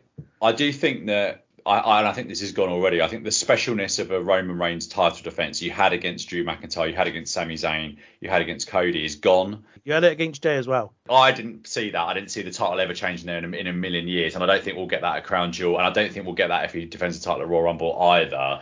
But we can we can agree to I, disagree. I'm not to say that I thought Jey Uso might win, but we still got the specialness. I still felt like it was a match that people genuinely, when they watched it, were desperate for Jey Uso to win, were mm. invested in him winning, really wanted him to win, and that's because, and Stephen, you've obviously bailed out after WrestleMania. The television between the the bloodline has been sensational all summer. It really was sensational Yeah. all summer until they had Jimmy turn on Jey, and that was Yeah. the point where it they, yeah, they I, I've checked out a little bit at the moment as a result of that. Can I also say one? I think I will quickly talk about current products. I'll tell you something that's really, really annoying me. Again, I'm not really watching, but based on what I read and match reports stuff that, is that you've got Gunther as the longest running Intercontinental Champion. Roman Reigns has held the belt for fucking ages. They've created a obviously this World Championship, whatever it's called, the Heavyweight Championship, to make it like the working championship, the one that gets defended with fighting champions, such and so forth. And Seth Rollins has held it the entire time. Now I know it's not been massively long, but I can't help but think if you've got your main title being held by a dominant person who's not going to lose at any time, I think they, I personally think they should. And as you're likely to be defending it more often, it should change hands a bit more often. Doesn't No. bother me. But it does I- I bother me because I don't like Seth Rollins. I, well, that might be the problem. I think, to be honest, this is what you usually do with a new title: is you don't you make the first champion a little bit longer than you normally would because you're trying to establish the title in any way. I, I, look, I would happily them not have that title. I don't think they need it. I still don't think they, regardless of Roman Reigns or Cody Rhodes being champion, I don't think they needed it at all at any point. So I, I don't think it has any. Uh, you know, I think you're right, Stephen. I think they think they need it because Roman Reigns doesn't defend often enough. I don't think they do. I don't see any issue with the WWE title only being defended on TV or on pay per view five times a year. That's I have no. No, I, I don't mind that, especially in an No. era when they're not selling pay per views. I ju- I hope they unify that title back again whenever whenever they get to what they're going to do. Maybe they will do that. I don't know. I mean, perhaps that's further down the road. But I I I, I can't see Roman Reigns ending WrestleMania weekend as champion. I really can't. But I could I could be way off the mark on that. Well, you might be right. You might be right, but I, I and I don't. I wouldn't be against it. I, as I said before, WrestleMania 39. I I was I felt Cody Rhodes was the right person. I felt he should have beaten Roman Reigns, but as we come away from it, I felt less and less that that's the hmm. case. I think Cody, to be honest, to me, Cody Rhodes feels a bigger deal now than he did before WrestleMania. But that's just to me because I just didn't see him as a as a as a top guy in WWE. I just didn't. But now I kind of do. I think the program of Brock has really enhanced him. I wonder if that would have made a difference if he didn't have that long layoff, you know, before, because obviously he, he had what his three matches against Rollins, didn't he? Then did his pectoral, was off for ages, came back at number 30 in the Wumble. Ru- Wumble? He he run the Wumble, and then yeah, he had his championship match, and I wonder if like he might feel bigger as a result of what what would have happened, how he would have been booked between the last Rollins match and then the Rumble would have made him perhaps even feel even bigger at that Maybe. stage. I think I think ultimately for me, what I, I'm eager for them not to do is I want them. I feel like we're in a place where Triple H and the creative team have got just a little bit more, just a little bit of something different. They've got something else going on. The booking rhythm is different, and it's much more to my taste than what WWE did before.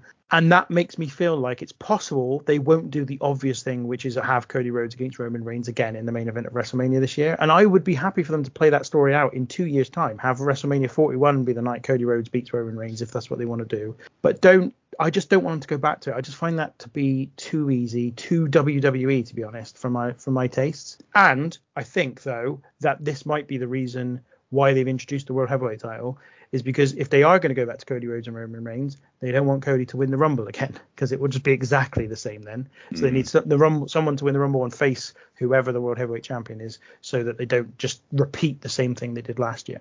Anyhow, let's get back to WrestleMania. Yeah. What what what, what 31. show are we talking about again? Don't know, don't know. So AJ Lee and Paige, yeah, I, I just think going back to their match, yeah, I just felt like they they were the start. AJ Lee Paige and the Bell, the Bellas were the start of women's wrestling being a little bit more serious. And yes, they were then, you know, obviously augmented massively by the entrance of Charlotte Flair, Sasha Banks, and, and Becky Lynch later that year, and then Bayley the following year. But they were the start of it, and I thought this was all right. It wasn't great, but it was it was all right. It was fine. Stephen, I couldn't remember the finish and was surprised AJ got the win, given that she was about to leave the company.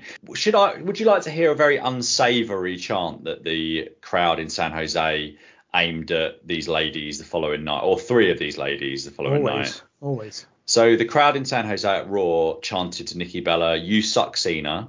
They chanted to Brie, "You suck, Bryan." They chanted to AJ Lee, "You suck, Punk." Um, but then afterwards, they did chant "Let's go Divas." So obviously they were a progressive lot in San Jose that night. And um, how long did it take the crowd to sing along with you when you started these chants? I did not. I did not try start the charts. There was an amazing thing that happened that night because Michael Cole was was destroyed by Brock Lesnar, and someone updated his Wikipedia afterwards, and it was like Michael Cole, whatever year to 2015, was murdered by Brock Lesnar. And it stayed on there for quite a while, so it's really good.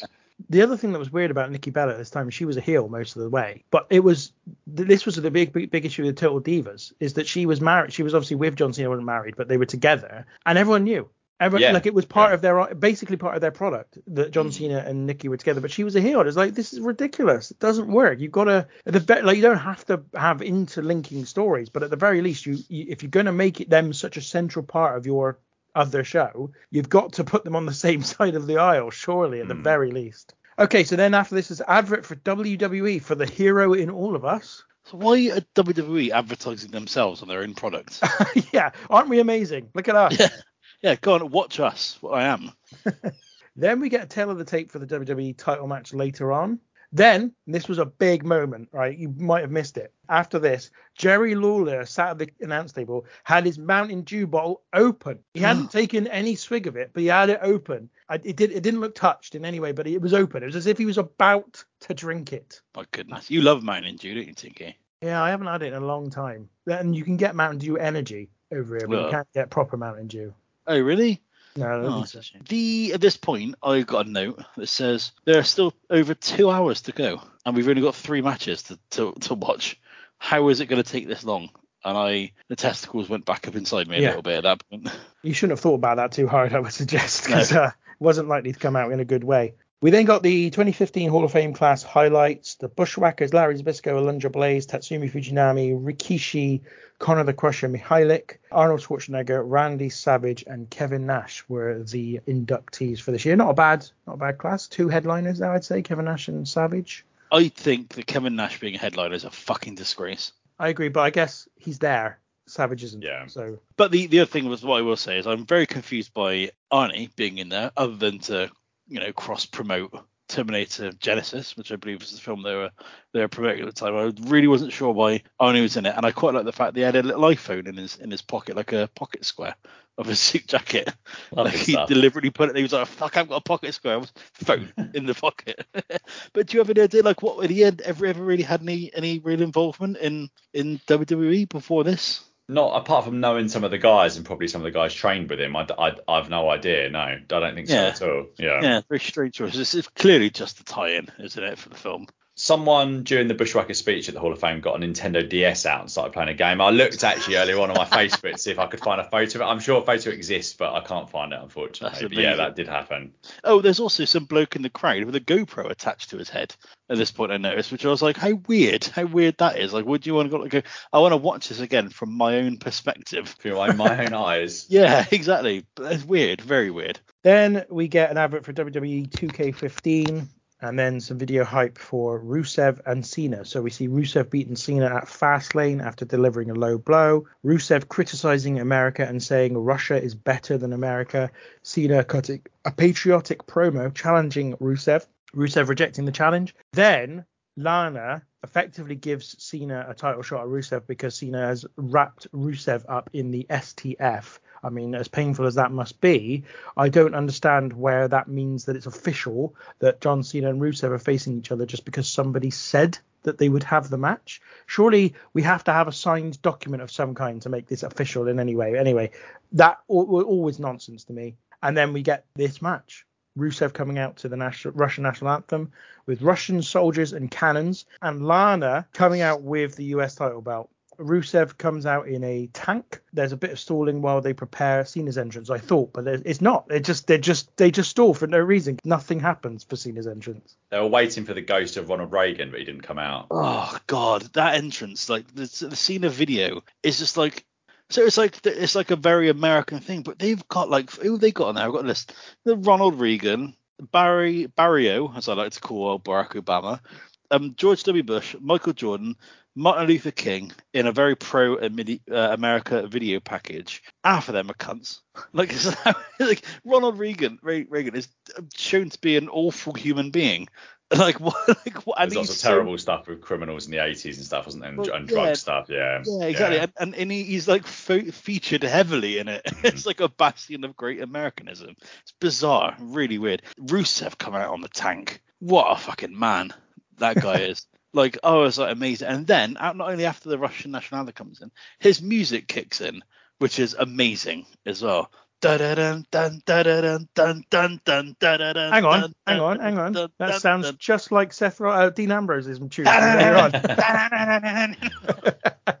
Oh, this is tremendous. I'll tell you what, and we'll go into the match, I'm sure, but old um, Rusev's goatee is proper filth in there.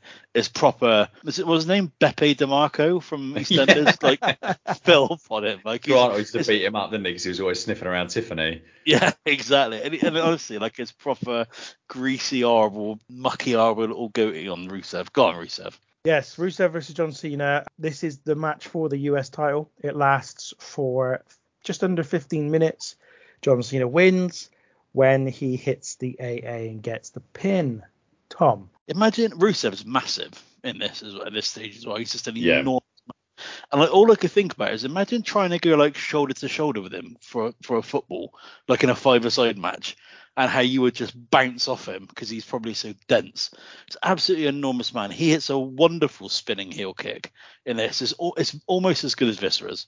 Uh, almost, but not not quite as good. There's some pretty big anti-Cena rhetoric, even though it's a pro-USA crowd in there, which I thought was quite quite interesting. And then there's a massive "Let's Go Lana" chant during the match as well, which was which was also great. I actually thought she added quite a lot to the match as well. On the outside, I thought she she added to, to a bit of the drama of the match.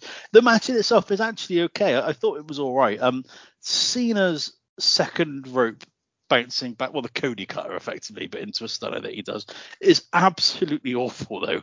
It looks it looks so bad, and it's quite a fun match. Like I thought, Rusev looked generally quite good in it. Yeah, Cena wins with an attitude adjustment, and to be fair to him, the pop is actually quite big at the end of the match as well.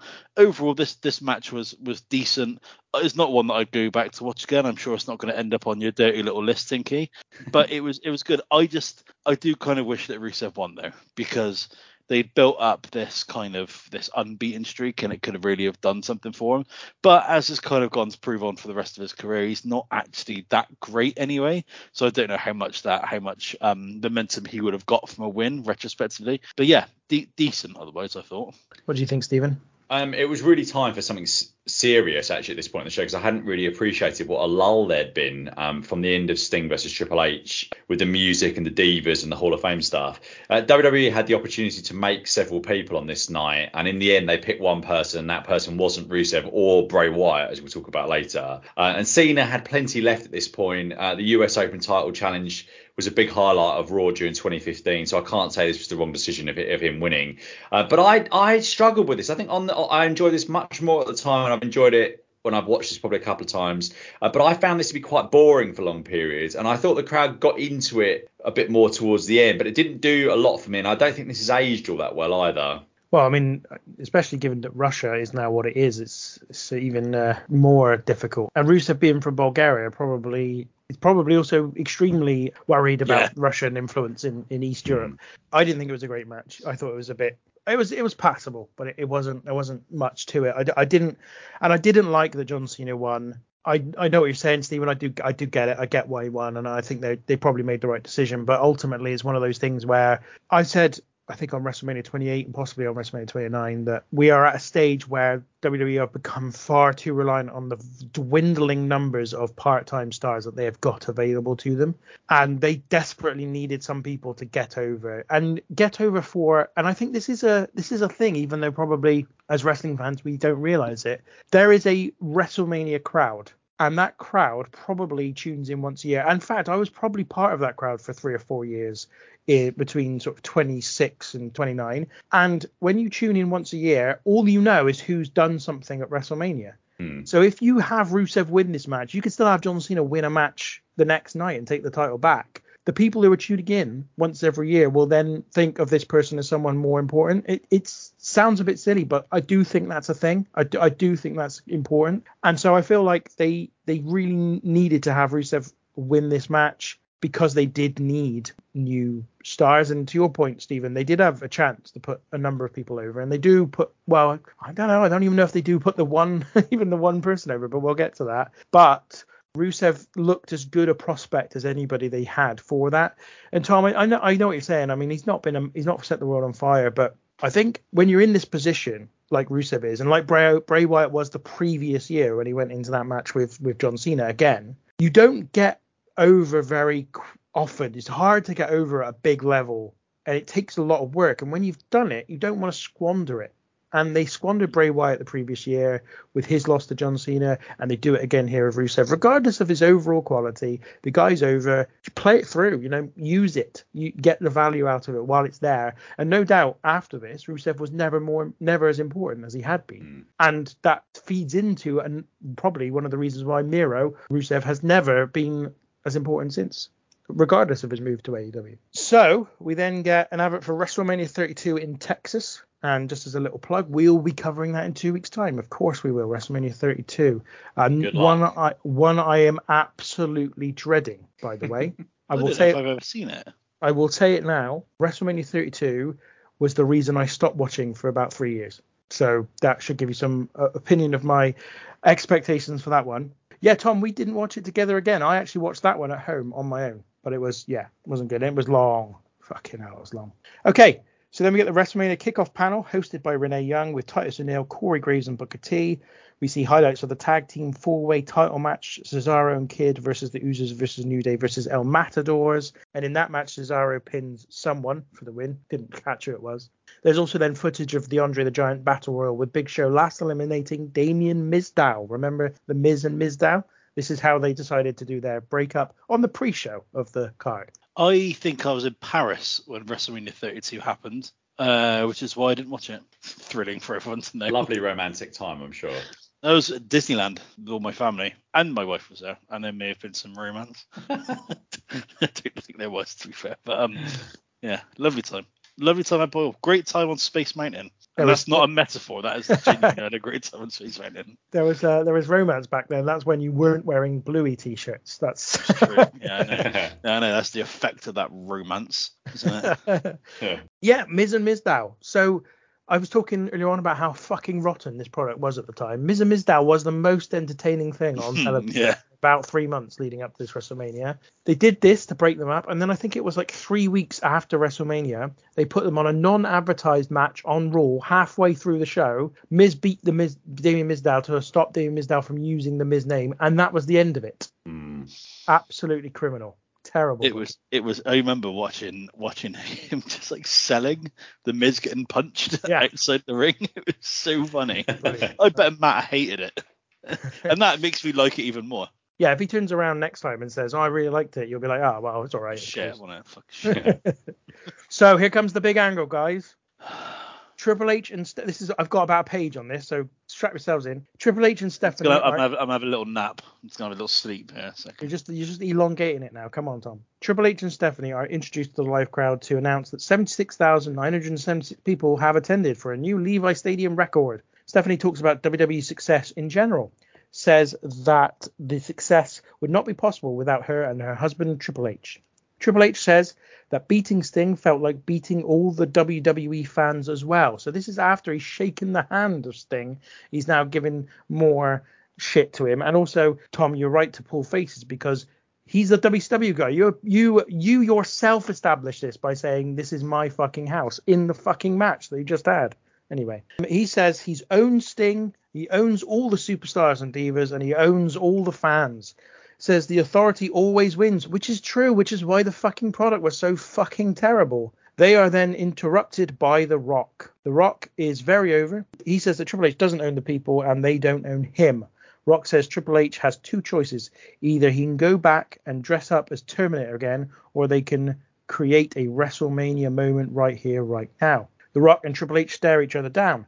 Triple H says he has nothing to prove to The Rock. Rock says Triple H left his balls in Stamford, Connecticut. Steph then stands up to The Rock and says that without the McMahons, there would be no Rock. Rock says she wouldn't be in power without Vince's Johnson. Steph slaps him and then rails at him and tells him to get the hell out of here. Rock backs away and leaves the ring. He then walks around to the area of the ringside where Ronda Rousey is. The fans chant for Ronda and she steps over the barrier and she and Rock return to the ring. The fans are loving this at this point. Rock says he'd never had he's never hit a woman, but he has a very good friend who'd be happy to. Steph says that Ronda is her friend and a fan of hers. Steph says that in the world of MMA, she never messed with Ronda, but this is the squared circle. This is her ring.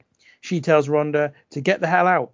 Ronda then says any ring she steps into is hers. If she wants her to leave, she'll need to make her leave. We haven't quite finished. Sorry, Steph, bear with me. Steph demands that she gets out of the ring again. Rock says he just has to tell Steph what the look that's on Rousey's face means. And it says something about Rousey playing jump rope with Steph's fallopian tubes. Triple H tells The Rock that that's the last thing he says about his wife. Rock agrees it's the last thing he says, and then he attacks Triple H. Rousey does an arm drag on Triple H. Then Steph and Ronda have a little bit of nothing, which culminates with Ronda throwing Steph out of the ring. Bit long, ultimately pointless, but I thought still very, fairly fun. Tom, I love the look Oh. of your face, so let's go for it.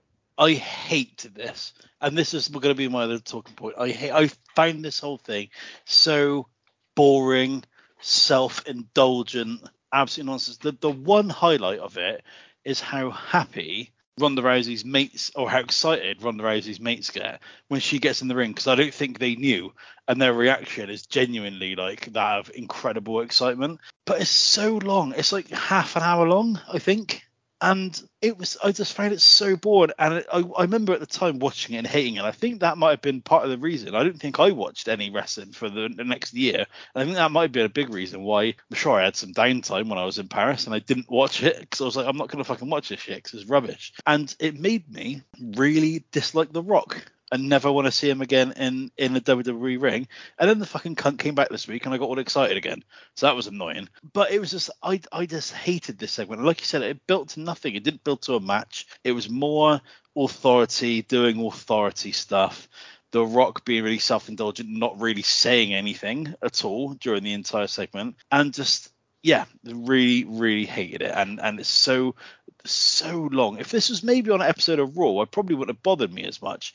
But the fact that it was on WrestleMania, and I'm not I'm not all like you know, okay, Matt is like, oh, I need the I need the best wrestling at WrestleMania. I'm not don't necessarily subscribe to that, but I just felt it was overly long, and especially during that segment prior to the last match where we had no wrestling whatsoever for ages, to have another overly long segment where there's no wrestling at all. I just I hated it then, and I still did watching it again. Wow. I loved it. Sorry. All right, John Terry. I absolutely loved it. Yeah. John Terry. I don't John Torode. John Terry. You're not a MasterChef guy, are you? No, sorry. I was thinking I don't want to be called John Terry of all things. It's the most offensive thing you could call me.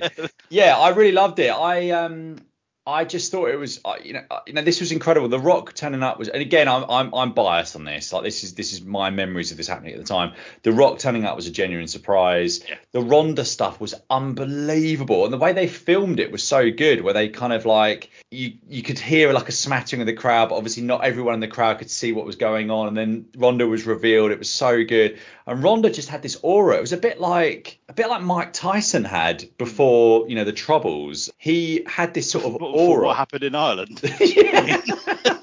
before Mike Tyson went to Ireland and couldn't decide which side he was on.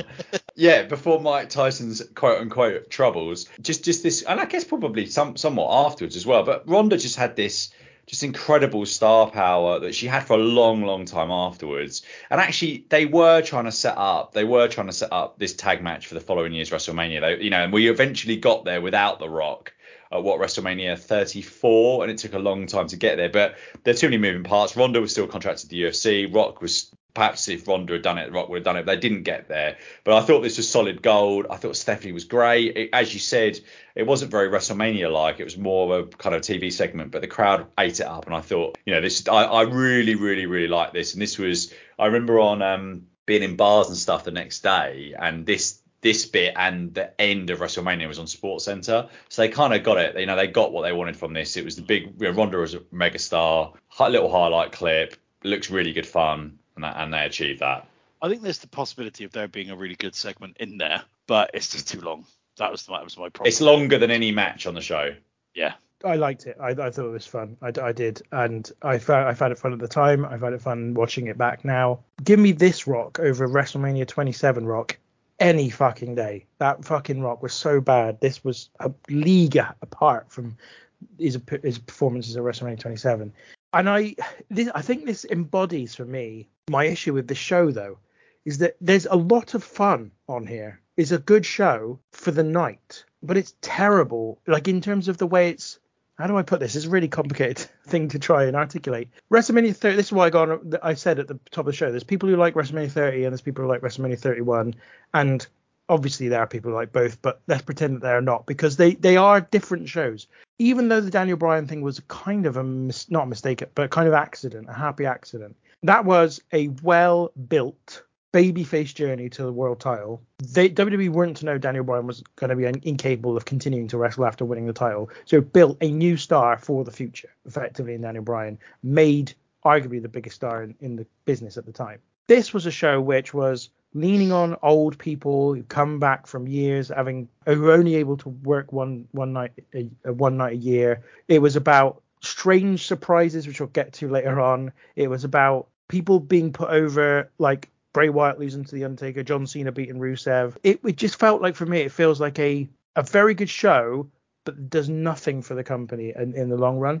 And that's that's always been my issue with WrestleMania 31 is that it it kind of it almost sold out the future to go back to the same tired part-time guys already really tired two or three years before. And i and and that's really my issue with this show.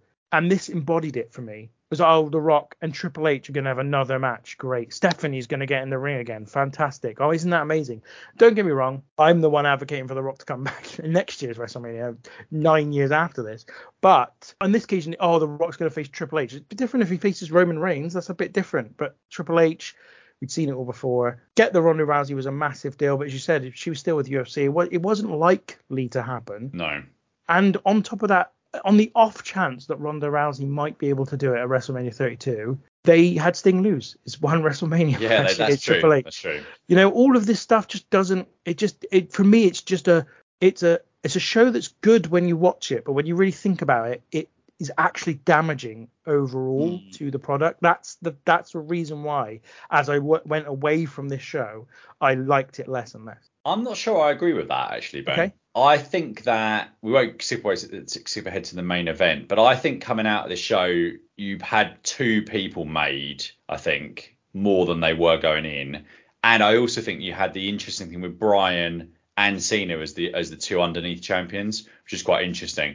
But I do, I do I, that said, I do agree also with what you're saying in that this was a a bit like WrestleMania 28 was. There wasn't much wrestling on it, and it was like, uh, we're just going to give you this, and you're going to really enjoy it. But actually, a lot of the stuff that's in it is not necessarily stuff that you're going to be able to see or is going to be really focused on going forward. And some of the people that have got to a certain level are going to hit hit the ceiling, and then not, or we're not going to move them on, if that makes sense. So there is there is certainly elements of it, but I'm not as low on it in terms of creating something Yeah. more as you are. I don't think. No, no, I think I think it may just be a perception thing. I just it just feels like a lot less of a considered show. Hmm. WrestleMania 30 for me feels like a very tidy babyface champion wins at the end of the night, is the top star in the company. They've clued into this phenomena that was Daniel Bryan during this period, and he's the champion. And we go home, and it's wrapped up. It's lovely. This show is fuck. What do we do now? What? Oh shit. We got oh Brock Lesnar's going to be out of his contract. I know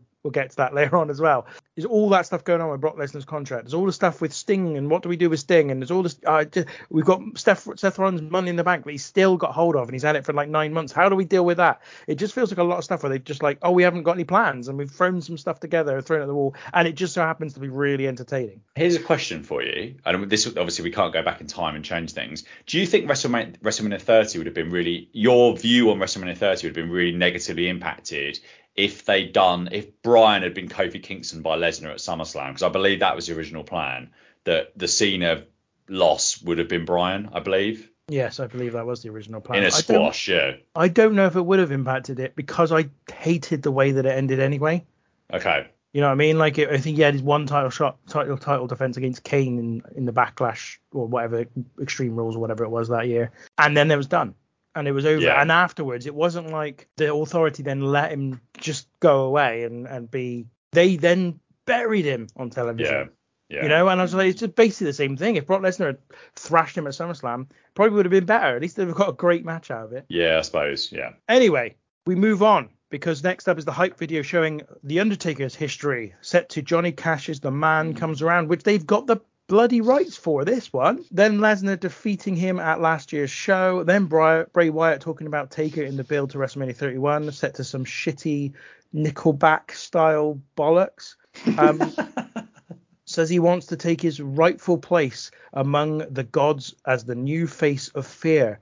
Taker returning, at least his voice anyway, on Raw, and vowing that Bray Wyatt will rest in peace. And of course, that's a bit unfortunate given what's recently happened with Bray Wyatt passing away, but that's what actually happened, unfortunately. Um, my note on the video package that says the video package has a dreadful song in it that Matt probably loves.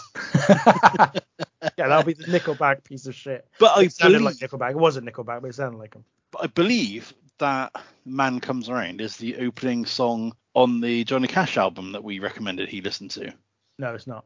Is it not? No. Is that on another one then? It must be on I, I assume so, but it's not on American, American three. 4. I loved Bray Wyatt's entrance with the creepy scarecrows. I thought that was very atmospheric. And I did wonder to myself, and you can both you'll both know this, was there ever a period where the Undertaker wasn't ever over? Really over? Are you maybe Dead Man Inc. Dead Man Inc. That, that last bit before he comes back to being the dead you know, the proper dead man again. But I was just I don't know, it just occurred to me, he's like they've got to have the record for being the most over career. I can't really comment on that period when he was Dead Man Inc. and all that stuff because I wasn't really watching, so I can't tell you if he was over or not. But I don't think there is, to be honest. I don't think there is a time when he wasn't considered by the fans as one of the more important parts of the show each night. He's never been over with me. no, that's true. Uh, what I quite liked in this match is that there's some early "you still got it" chance when the Undertaker does something, and I bet that really annoyed him. I hope And it made- did. Yeah, it made me chuckle because I was having to be like, "Fuck you mean I still got? it? Of course, I still got. it. I'm the Undertaker." But I must admit, this this match didn't really do anything for me. There's some more kickouts to finishes again, and the match wins when Taker hits a tombstone on Bray Wyatt, and, and what I wrote um, on a match that never really got started. That was my that was my comments on it. And Undertaker looks really annoyed when he leaves the ring, like he knows it wasn't a very good match. And that was my thoughts on it. Really, I haven't got many more notes than that, to be honest. 15 minutes long is all it was as well. So pretty uh, pretty short one. I agree with you. I, I, wasn't a fan of this match. I'm not a fan. I watched it this time. I was like, yes, again, passable, like the Cena Rusev match, just about passable, but not really up to much. Certainly. The, the peak Undertaker years are over now. Okay, they were over the previous year with the Lesnar match. I mean, don't get me wrong, it was an amazing surprise, but the match wasn't that great. But by this point, yeah, we're done. There is no more legendary Undertaker left. That that run is over. What is also over is the Grimsby fans' time as baby faces. So here we go. During this match, they may have shown this sign previously, but this was the first time I noticed it, and I remembered it from the time, and it all came flooding back. So, going to take you on a little bit of a journey here. So, uh, in 20 the previous year, 2013-2014 season, Bristol Rovers had been relegated to the conference for the first time in their history. Mm. And were taking up residence in the conference alongside Barnet and yes, you guessed it, Grimsby Town. Now, there were three t- teams that season vying for promotion from at the top of the conference. They were Barnet, Grimsby Town, and Bristol Rovers. And one of the people in the Grimsby group of fans has a sign which says Barnet and Bristol, LOL, town are going up. Now, Oh. to be honest, I don't care about the, the, the sentiment here. That's not really my problem, although we'll get to that in a second. It's more the fact that he's called us Bristol, which is an absolutely shocking behaviour from anybody. It's it is about the most disrespectful thing you can say about either Bristol Rovers or Bristol City because we are there are two Bristol clubs. This isn't like you know Oxford. I know there's an Oxford City, but no one is ever like they've they've been non-league forever, right? Bristol Rovers and Bristol City for their entire history, except for this one year, were both league clubs and have been for over 100 years. So people should give us our due and call us Bristol Rovers and Bristol City, just like they would for Man United and Man City, Sheffield United and Sheffield Wednesday. You can call other clubs just by their their town or city name because there's only one of them. But there's a, there are two Bristol clubs, so you can't call Rovers Bristol. It winds up both sides of the river. It's not to be done. Back to the sentiment though, the the best part about this, of course, is that that year Barnet ended up going up automatically via the the conference, and then Bristol Rovers ended up facing Grimsby Town in the playoff final, and Bristol Rovers defeated them on penalties. Good. I'm. Re- I hope that guy is so remorseful about taking that stupid bloody sign to Yeah. WrestleMania wearing his shit kit. I don't like Grimsby. They beat us in the 96, uh, 97, 98 League One playoff semi-final. It's a third tier. So stick up your ass, Grimsby fans. Do you reckon? Do you reckon who do you think feels the bigger tit, him or Will Ospreay? Ospreay, that tattoo. Did you see the video? where Ospreay's like, I fucking can't believe I've got this tattoo. like, and he's had to take it down because obviously ta- he's, he's expecting a, a big offer from Mr. Khan at some point soon. So yeah, had to take off something slagging him off, basically. I mean, you should get that. You should get it just changed. Just have it. I don't know, like a dick put over it or something. Something, yeah, Maybe yeah. something less embarrassing. I will. I will be honest. Grimsby Town actually deserved to beat us. Deserved to beat us in that final, but we fucking won. That's all that matters. That makes That's it even better. sweeter. Yeah, oh yeah. yeah, absolutely, totally. There's nothing better than a daylight robbery in football, 100%. Stephen, what did you think of this? I thought this was very similar to, to Cena and Rusev earlier on. I thought I, I, I, I struggled to stay invested in it. I get even more in this one why The Undertaker won after last year because you're trying to rebuild something. And I guess they tried to rebuild something for the following year where he was beaten. But as you said earlier on, Ben, the year for, for Bray to win was against Cena. He had to win that match in some form or fashion, and they didn't go with him. So, yeah, uh, again, the crowd did come alive during the final stages, but uh, not quite as good as I remember it. And it, it was, yeah, bang average, really. Yeah, I mean, I, I, I agree in in the sense you said about Bray Wyatt couldn't really win because they had to build the Undertaker back up after, after his loss the previous year. I guess my argument against it would be just don't do it then because Yeah, you, yeah, know, yeah. You, you've got to you really need to build someone here, so just don't do it. So in addition to the Grimsby Town fan turning heel, we also get the sun finally setting at the end of this match, quite a lot later than you usually get for these outside wrestling shows. Michael Cole reminds us that Lesnar re-signed with WWE last week. So this was one of the big talking points going into this show was Lesnar's contract was up, and that was the thing. Like, it's really easy to forget that at this show going in for most of the build, you had Roman Reigns who being super over pushed by the WWE to the detriment of their product because most fans didn't weren't on board with it at the time, and you had Brock Lesnar going into this match seemingly with his contract up. The in fairness, I think what had happened is his representatives had done a bang up job building up the idea that Lesnar might go back to UFC when he had no intention of doing because he couldn't. Quite frankly, wouldn't wouldn't, wouldn't have probably been able to. That a load of roids. well, maybe. And so they did a bang up job and, and WWE gave him load of, gave him a load of money. But I'd said prior to that there was this sort of feeling of what the hell are they going to do? Roman Reigns is not ready for this yet, and Lesnar is is leaving. So how are they going to get out of this? Now I don't know whether that meant that they factored into their end kind of decision for this match in the end and what they actually decided to go with. But by this point, Lesnar had re-signed with the company, and I don't know how long it was for, but he was going to be around for a while. Put it that way. I think Reigns beats Lesnar in this if if if if Lesnar's not re-signed. Because I Interesting. think yeah, because I I think he has to. I don't think they do the Rollins cash in. I think the Rollins cash in was really really late in the day. Yeah, not to skip too far forward, but yeah, I don't I don't think that happens if uh, if Lesnar's not signed. So then we get the hype video. Roman Reigns talks about trying to fulfill his potential. It then charts his rise to the top of WWE over the course of 2014.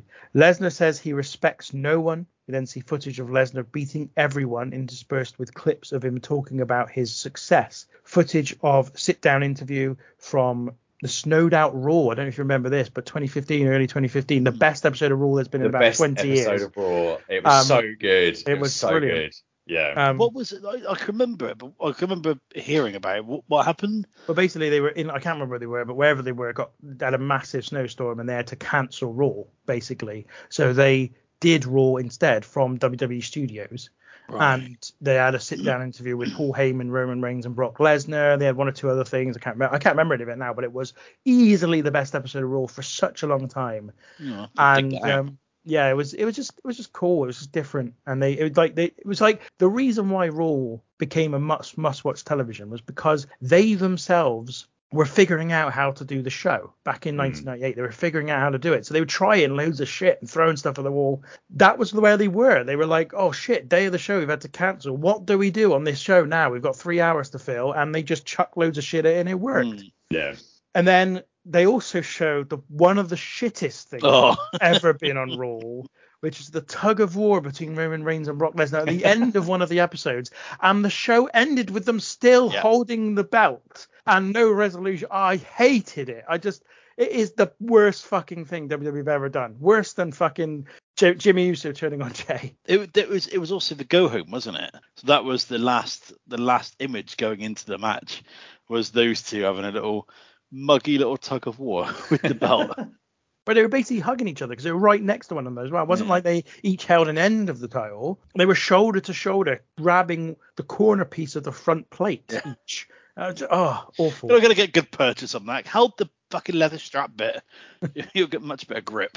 That's all before Brock Lesnar versus Roman Reigns WWE title match, which lasts for something like 15 minutes before Seth Rollins' music hits and Seth Rollins comes out, cashes in his money in the bank. Uh, after that point, we get a bit more action where Rollins hits Lesnar with a curb stomp, goes for a second, but then Lesnar counters. Going for the F5 himself, but in the process, Reigns comes along and spears Brock Lesnar for absolutely brutal spear as well. That spear is. Rollins then hits the curb stop on Reigns and then pins him and wins. I'm I'm gonna go first on this one. I think this is fucking amazing. This match. I think it's absolutely incredible. And I'm gonna put I'm gonna say this now. Brock Lesnar, I think, was at his peak at this point. He was the video before the match, the sit down stuff that Lesnar's doing, the straight to camera stuff he's doing is fantastic. He is legitimately brilliant on the mic in a non wrestling way, a non over the top wrestling way. He is just he feels legit, it feels real. You you believe him when he's talking, you totally believe that this is what he is. And at the time I might have put that down to this is who he is, but I'm not absolutely convinced it is. What we've seen in the last couple of years with Brock Lesnar's sort of light-hearted sort of character that he's been doing suggests that actually he's not quite that person. He is a slightly different person to that, but he's just super focused and great in terms of doing what he does. And then the match is fucking brutal. I totally believe that Lesnar and Reigns agreed before the match, concerned that for whatever reason that Reigns would be pissed all over and everything, just to lay it in, lay everything in, make it look fucking real, and it does. It looks brutal all the way through. It's a brilliant piece of work. I'm almost annoyed that Seth Rollins cashed in his money in the bank because it was such a good match to that point. Hmm. Such a great match that if we'd have got a standard finish here, I'd be like, it's one of the best WrestleMania matches ever. The Seth Rollins cash in's amazing, and detracts from the match, which is weird, but it is. It just is. I, I, that's that's that's the truth. Yeah, sensational stuff. At the time, I was completely shocked by the Seth Rollins cash in in terms of it being in the match, in the middle of Yeah. the match. You might have expected it to happen afterwards. And I think that's going in. One of the things a lot of people were predicting is that maybe you know Reigns would win and then Seth Rollins would cash it in on him afterwards. And of course, that was all built in with the Lesnar potentially not being around because at, the time there was still lots to talk about the contract. The thing that I had been going on about for many weeks before this was that the, the ending should have been that Paul Heyman should have turned on Roman Reigns, uh, turned on Brock Lesnar, joined Roman Reigns, and Reigns and Seth Rollins should then have formed a partnership the next night on Raw, similar to the two-man power trip, basically, where they were the top two heels in the company and they were running roughshod over the com- over everyone else, and slowly then built to a match in the future where Rollins and Reigns would face each other because uh, because Rollins would gradually get pissed off at the fact that he couldn't cash in his money in the bank and all the rest of it. They then did that obviously three, four, or five years later when Roman Reigns did finally get Paul Heyman on his side and Brock Lesnar was turned on. But yeah, watching it back now, absolutely sensational. Going back to what we were saying about Brock, I, the, the match took on a life of its own once he'd re-signed, and I, and I and I don't know whether you get the Rollins cash in on Reigns. That probably would have been the way they go, but I think Reigns beats Lesnar. I think you, I think if Lesnar's going, Reigns cleanly beats Lesnar, and then maybe you lose the title to Rollins. So you'd got a slight variation on this. Did you notice Roman Reigns' blue contact lenses? Yeah.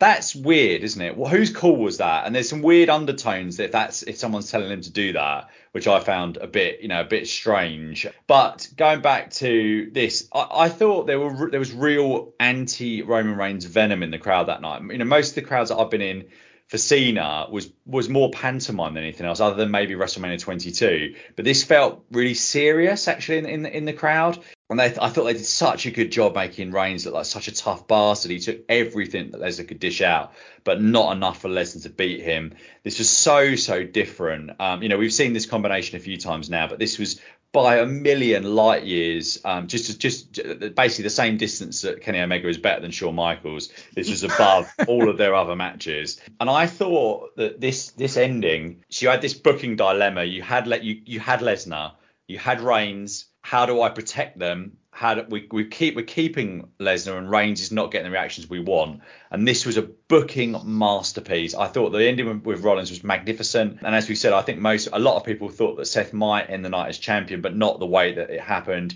I think the Les as you said, Ben, I think the Lesnar Reigns match is probably a little bit forgotten or underrated because of how memorable the finish was.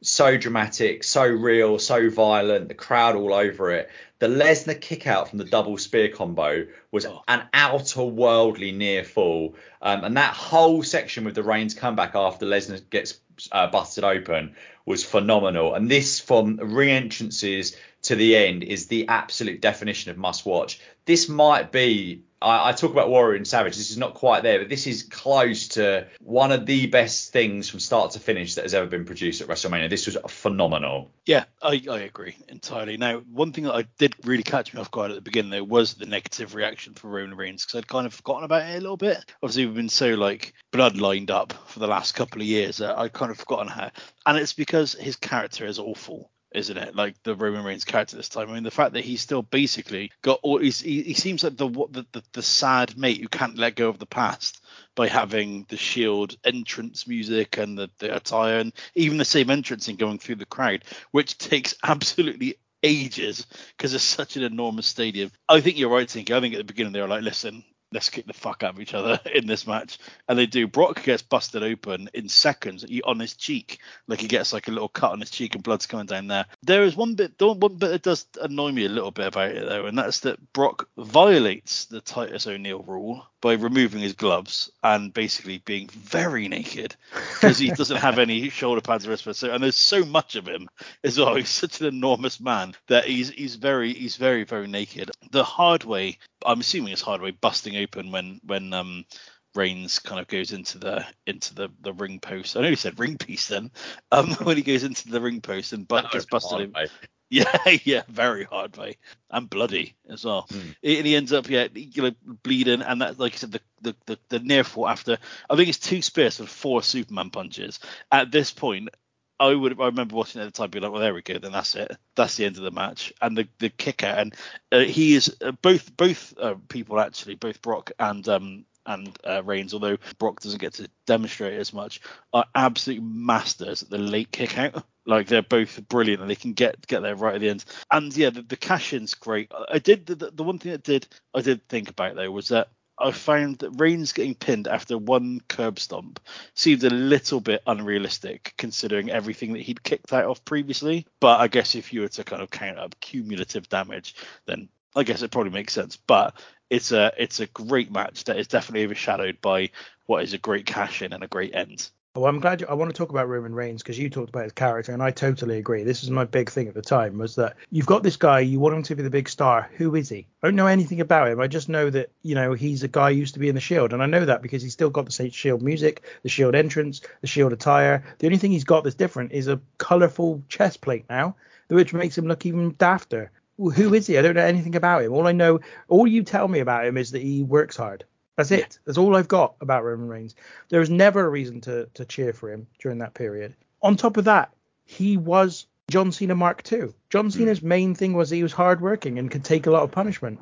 He was just John Cena Mark II. And as I discussed when we talked about Hogan and Warrior and the passing of the torch between those two, this is the same. You can't go to the same thing again. It doesn't work twice. Look at anything, look at any fashion, any trend.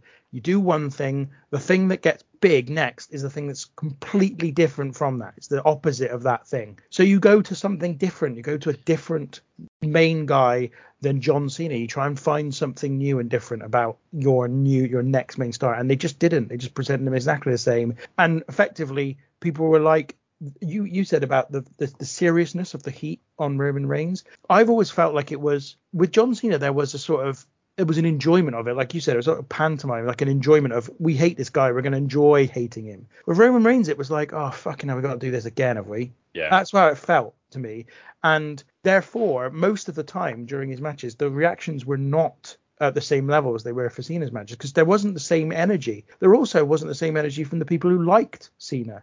So with Cena, people hating Cena just entrenched them in their position for loving Cena for longer. It, hmm. I think it was the reason why Cena lasted so long is that those fans that loved him were only more loyal to him because of the heat that he got from a, a huge section of the fan base. With Roman Reigns, that wasn't really there yet. That fan base hadn't really been built up yet. I also wonder if people hated Roman Reigns so much they were like, "Do you know, Cena's not too bad. Do you know, I was thinking, you know what I mean? I wonder if, if the heat was so was so hot on on Roman Reigns. They're like, do you know what? We actually Cena's not that bad. I'll, I'll take him instead of I Roman think Reigns. I think he needed to go away first, but I think eventually that did actually become a thing. The, the thing that's funny with Roman in, in 2015 is they almost got him to a place where it was working because it uh, in this in the now what what happened? He won the title at Survivor Series and then I think Sheamus cashed in. I think he won then he won the title back at, on Raw, I believe.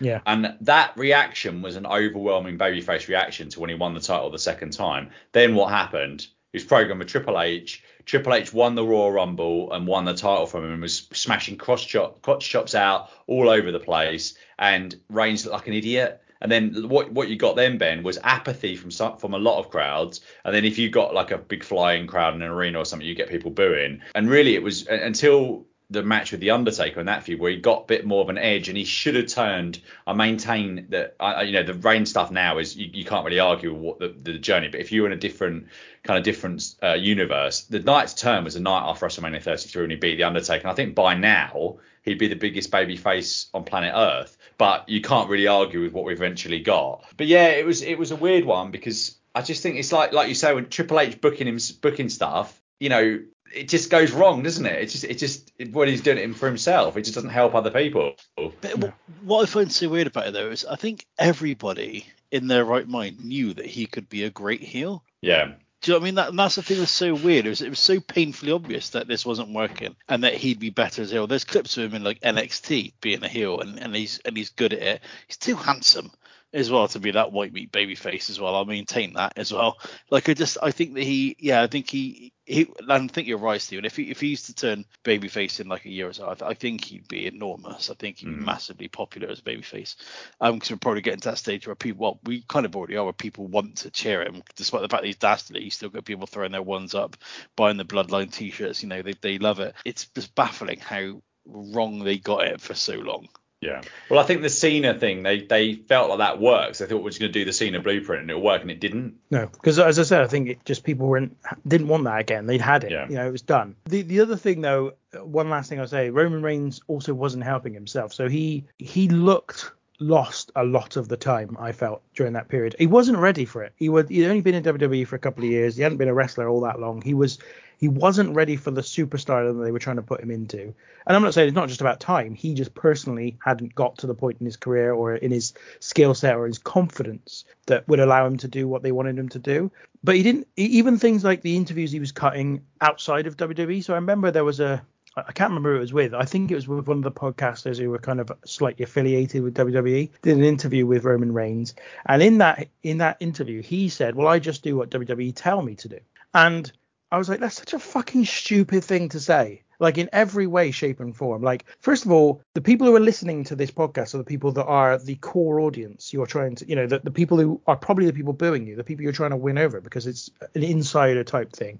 And you're going out there and saying you just do what WWE. People aren't inspired by someone who just goes out there and does what WWE tells them to do and says what WWE tell them to say. They want to believe that first of all you've got some passion about your craft, and so you're going to go in there and make sure that what they give you is good. And secondly, nobody even your casual fan wants to believe that you're just a guy just like the rest of us who goes into work and plays the game and sits down and minds their manners when they're talking to the boss and all the rest of it. They want to believe that you're some kind of rogue, that you're some kind of mm. like renegade, because that's what people look for in a pro wrestler. That's what's inspiring. It was just in every way a really stupid thing to say, and either WWE should be put, shouldn't have been putting him in in positions to do that, or he just needed to smarten up and not be that person. But whatever the case, match was phenomenal, absolutely phenomenal. He should have said to himself when they said, "Can you say suffering succotash on air?" Oh, yes.